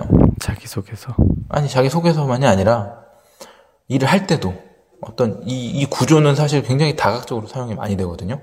그래서 나중에 기회가 된다면은 그게 실제로 적용된 사례들도 한 번쯤 찾아서 이야기를 나눠봐도 재미는 있을 것 같아요. 그거는 제가 한번 또 특집처럼 한번 꾸며보도록 할게요. 어쨌든 마무리 멘트 하는데 방해해서 죄송합니다. 계속 하시죠. 안 할래요? 예, 5월 아 짜증나 졌어. 이게 이게 MC가 좋긴 좋다. 녹음은 정리하는 걸로 하고요. 아 근데 진짜 이 오늘 요번에 진짜 내가 너무 준비가 많이 부족한 걸 많이 느껴서 실례한데요. 와서 마무리했잖아요. 아 맞아요. 두 분한테 죄송하고 듣는 분 들어 들어주시는 분이 있으면은 또 죄송하고 다음에 좀 더 잘해보도록 하겠습니다. 어 이게 진짜 조회수를 알 수가 없, 없죠. 있어요. 근데 구독자는 알 수 있잖아요. 지금 구독 다섯 명이에요. 두 명 누구예요? 몰라요. 되게 불쌍한 두 명이 있어 또. 아 진짜 그럼 듣고 계시는 두 분이 있는 거네 있기는. 안, 아, 모르죠. 구독해놓고 안 듣고 있는 걸 수도 있고. 아 그럴 수도 있고. 예. 아무튼 네. 좀 구독자 욕심도 다 생기더라고요, 솔직히. 에이 안 생길 수 없죠. 이거 하는 이유가 뭔데? 처음에는 나는 별 생각이 없었거든요. 혹시 우리끼리 공부한다는 의미도 있지만 같이 공부한다는 의미도 있잖아요. 아니 아니 근데 없었어요 전 사실. 아, 그래요? 없었어요 전혀? 진짜 없었어요. 예. 아, 진짜로? 아, 뭐 그냥 무슨 웹 서버처럼 웹 저장소. 어, 그런, 느낌이고 이게 이걸 하면은 그래도 내가 한 번이라도 말을 하니까 내 생각도 좀 정리를 하고 이게 그러려고 한 거였는데 이게 내가 좀 하다 보니까 이게 준비를 좀 하고 하다 보니까 좀 누가 알아봐줬으면 좋겠다는 이게 좀, 좀 욕심이 좀 생기더라고요. 되게 좀 민망하면서도 네.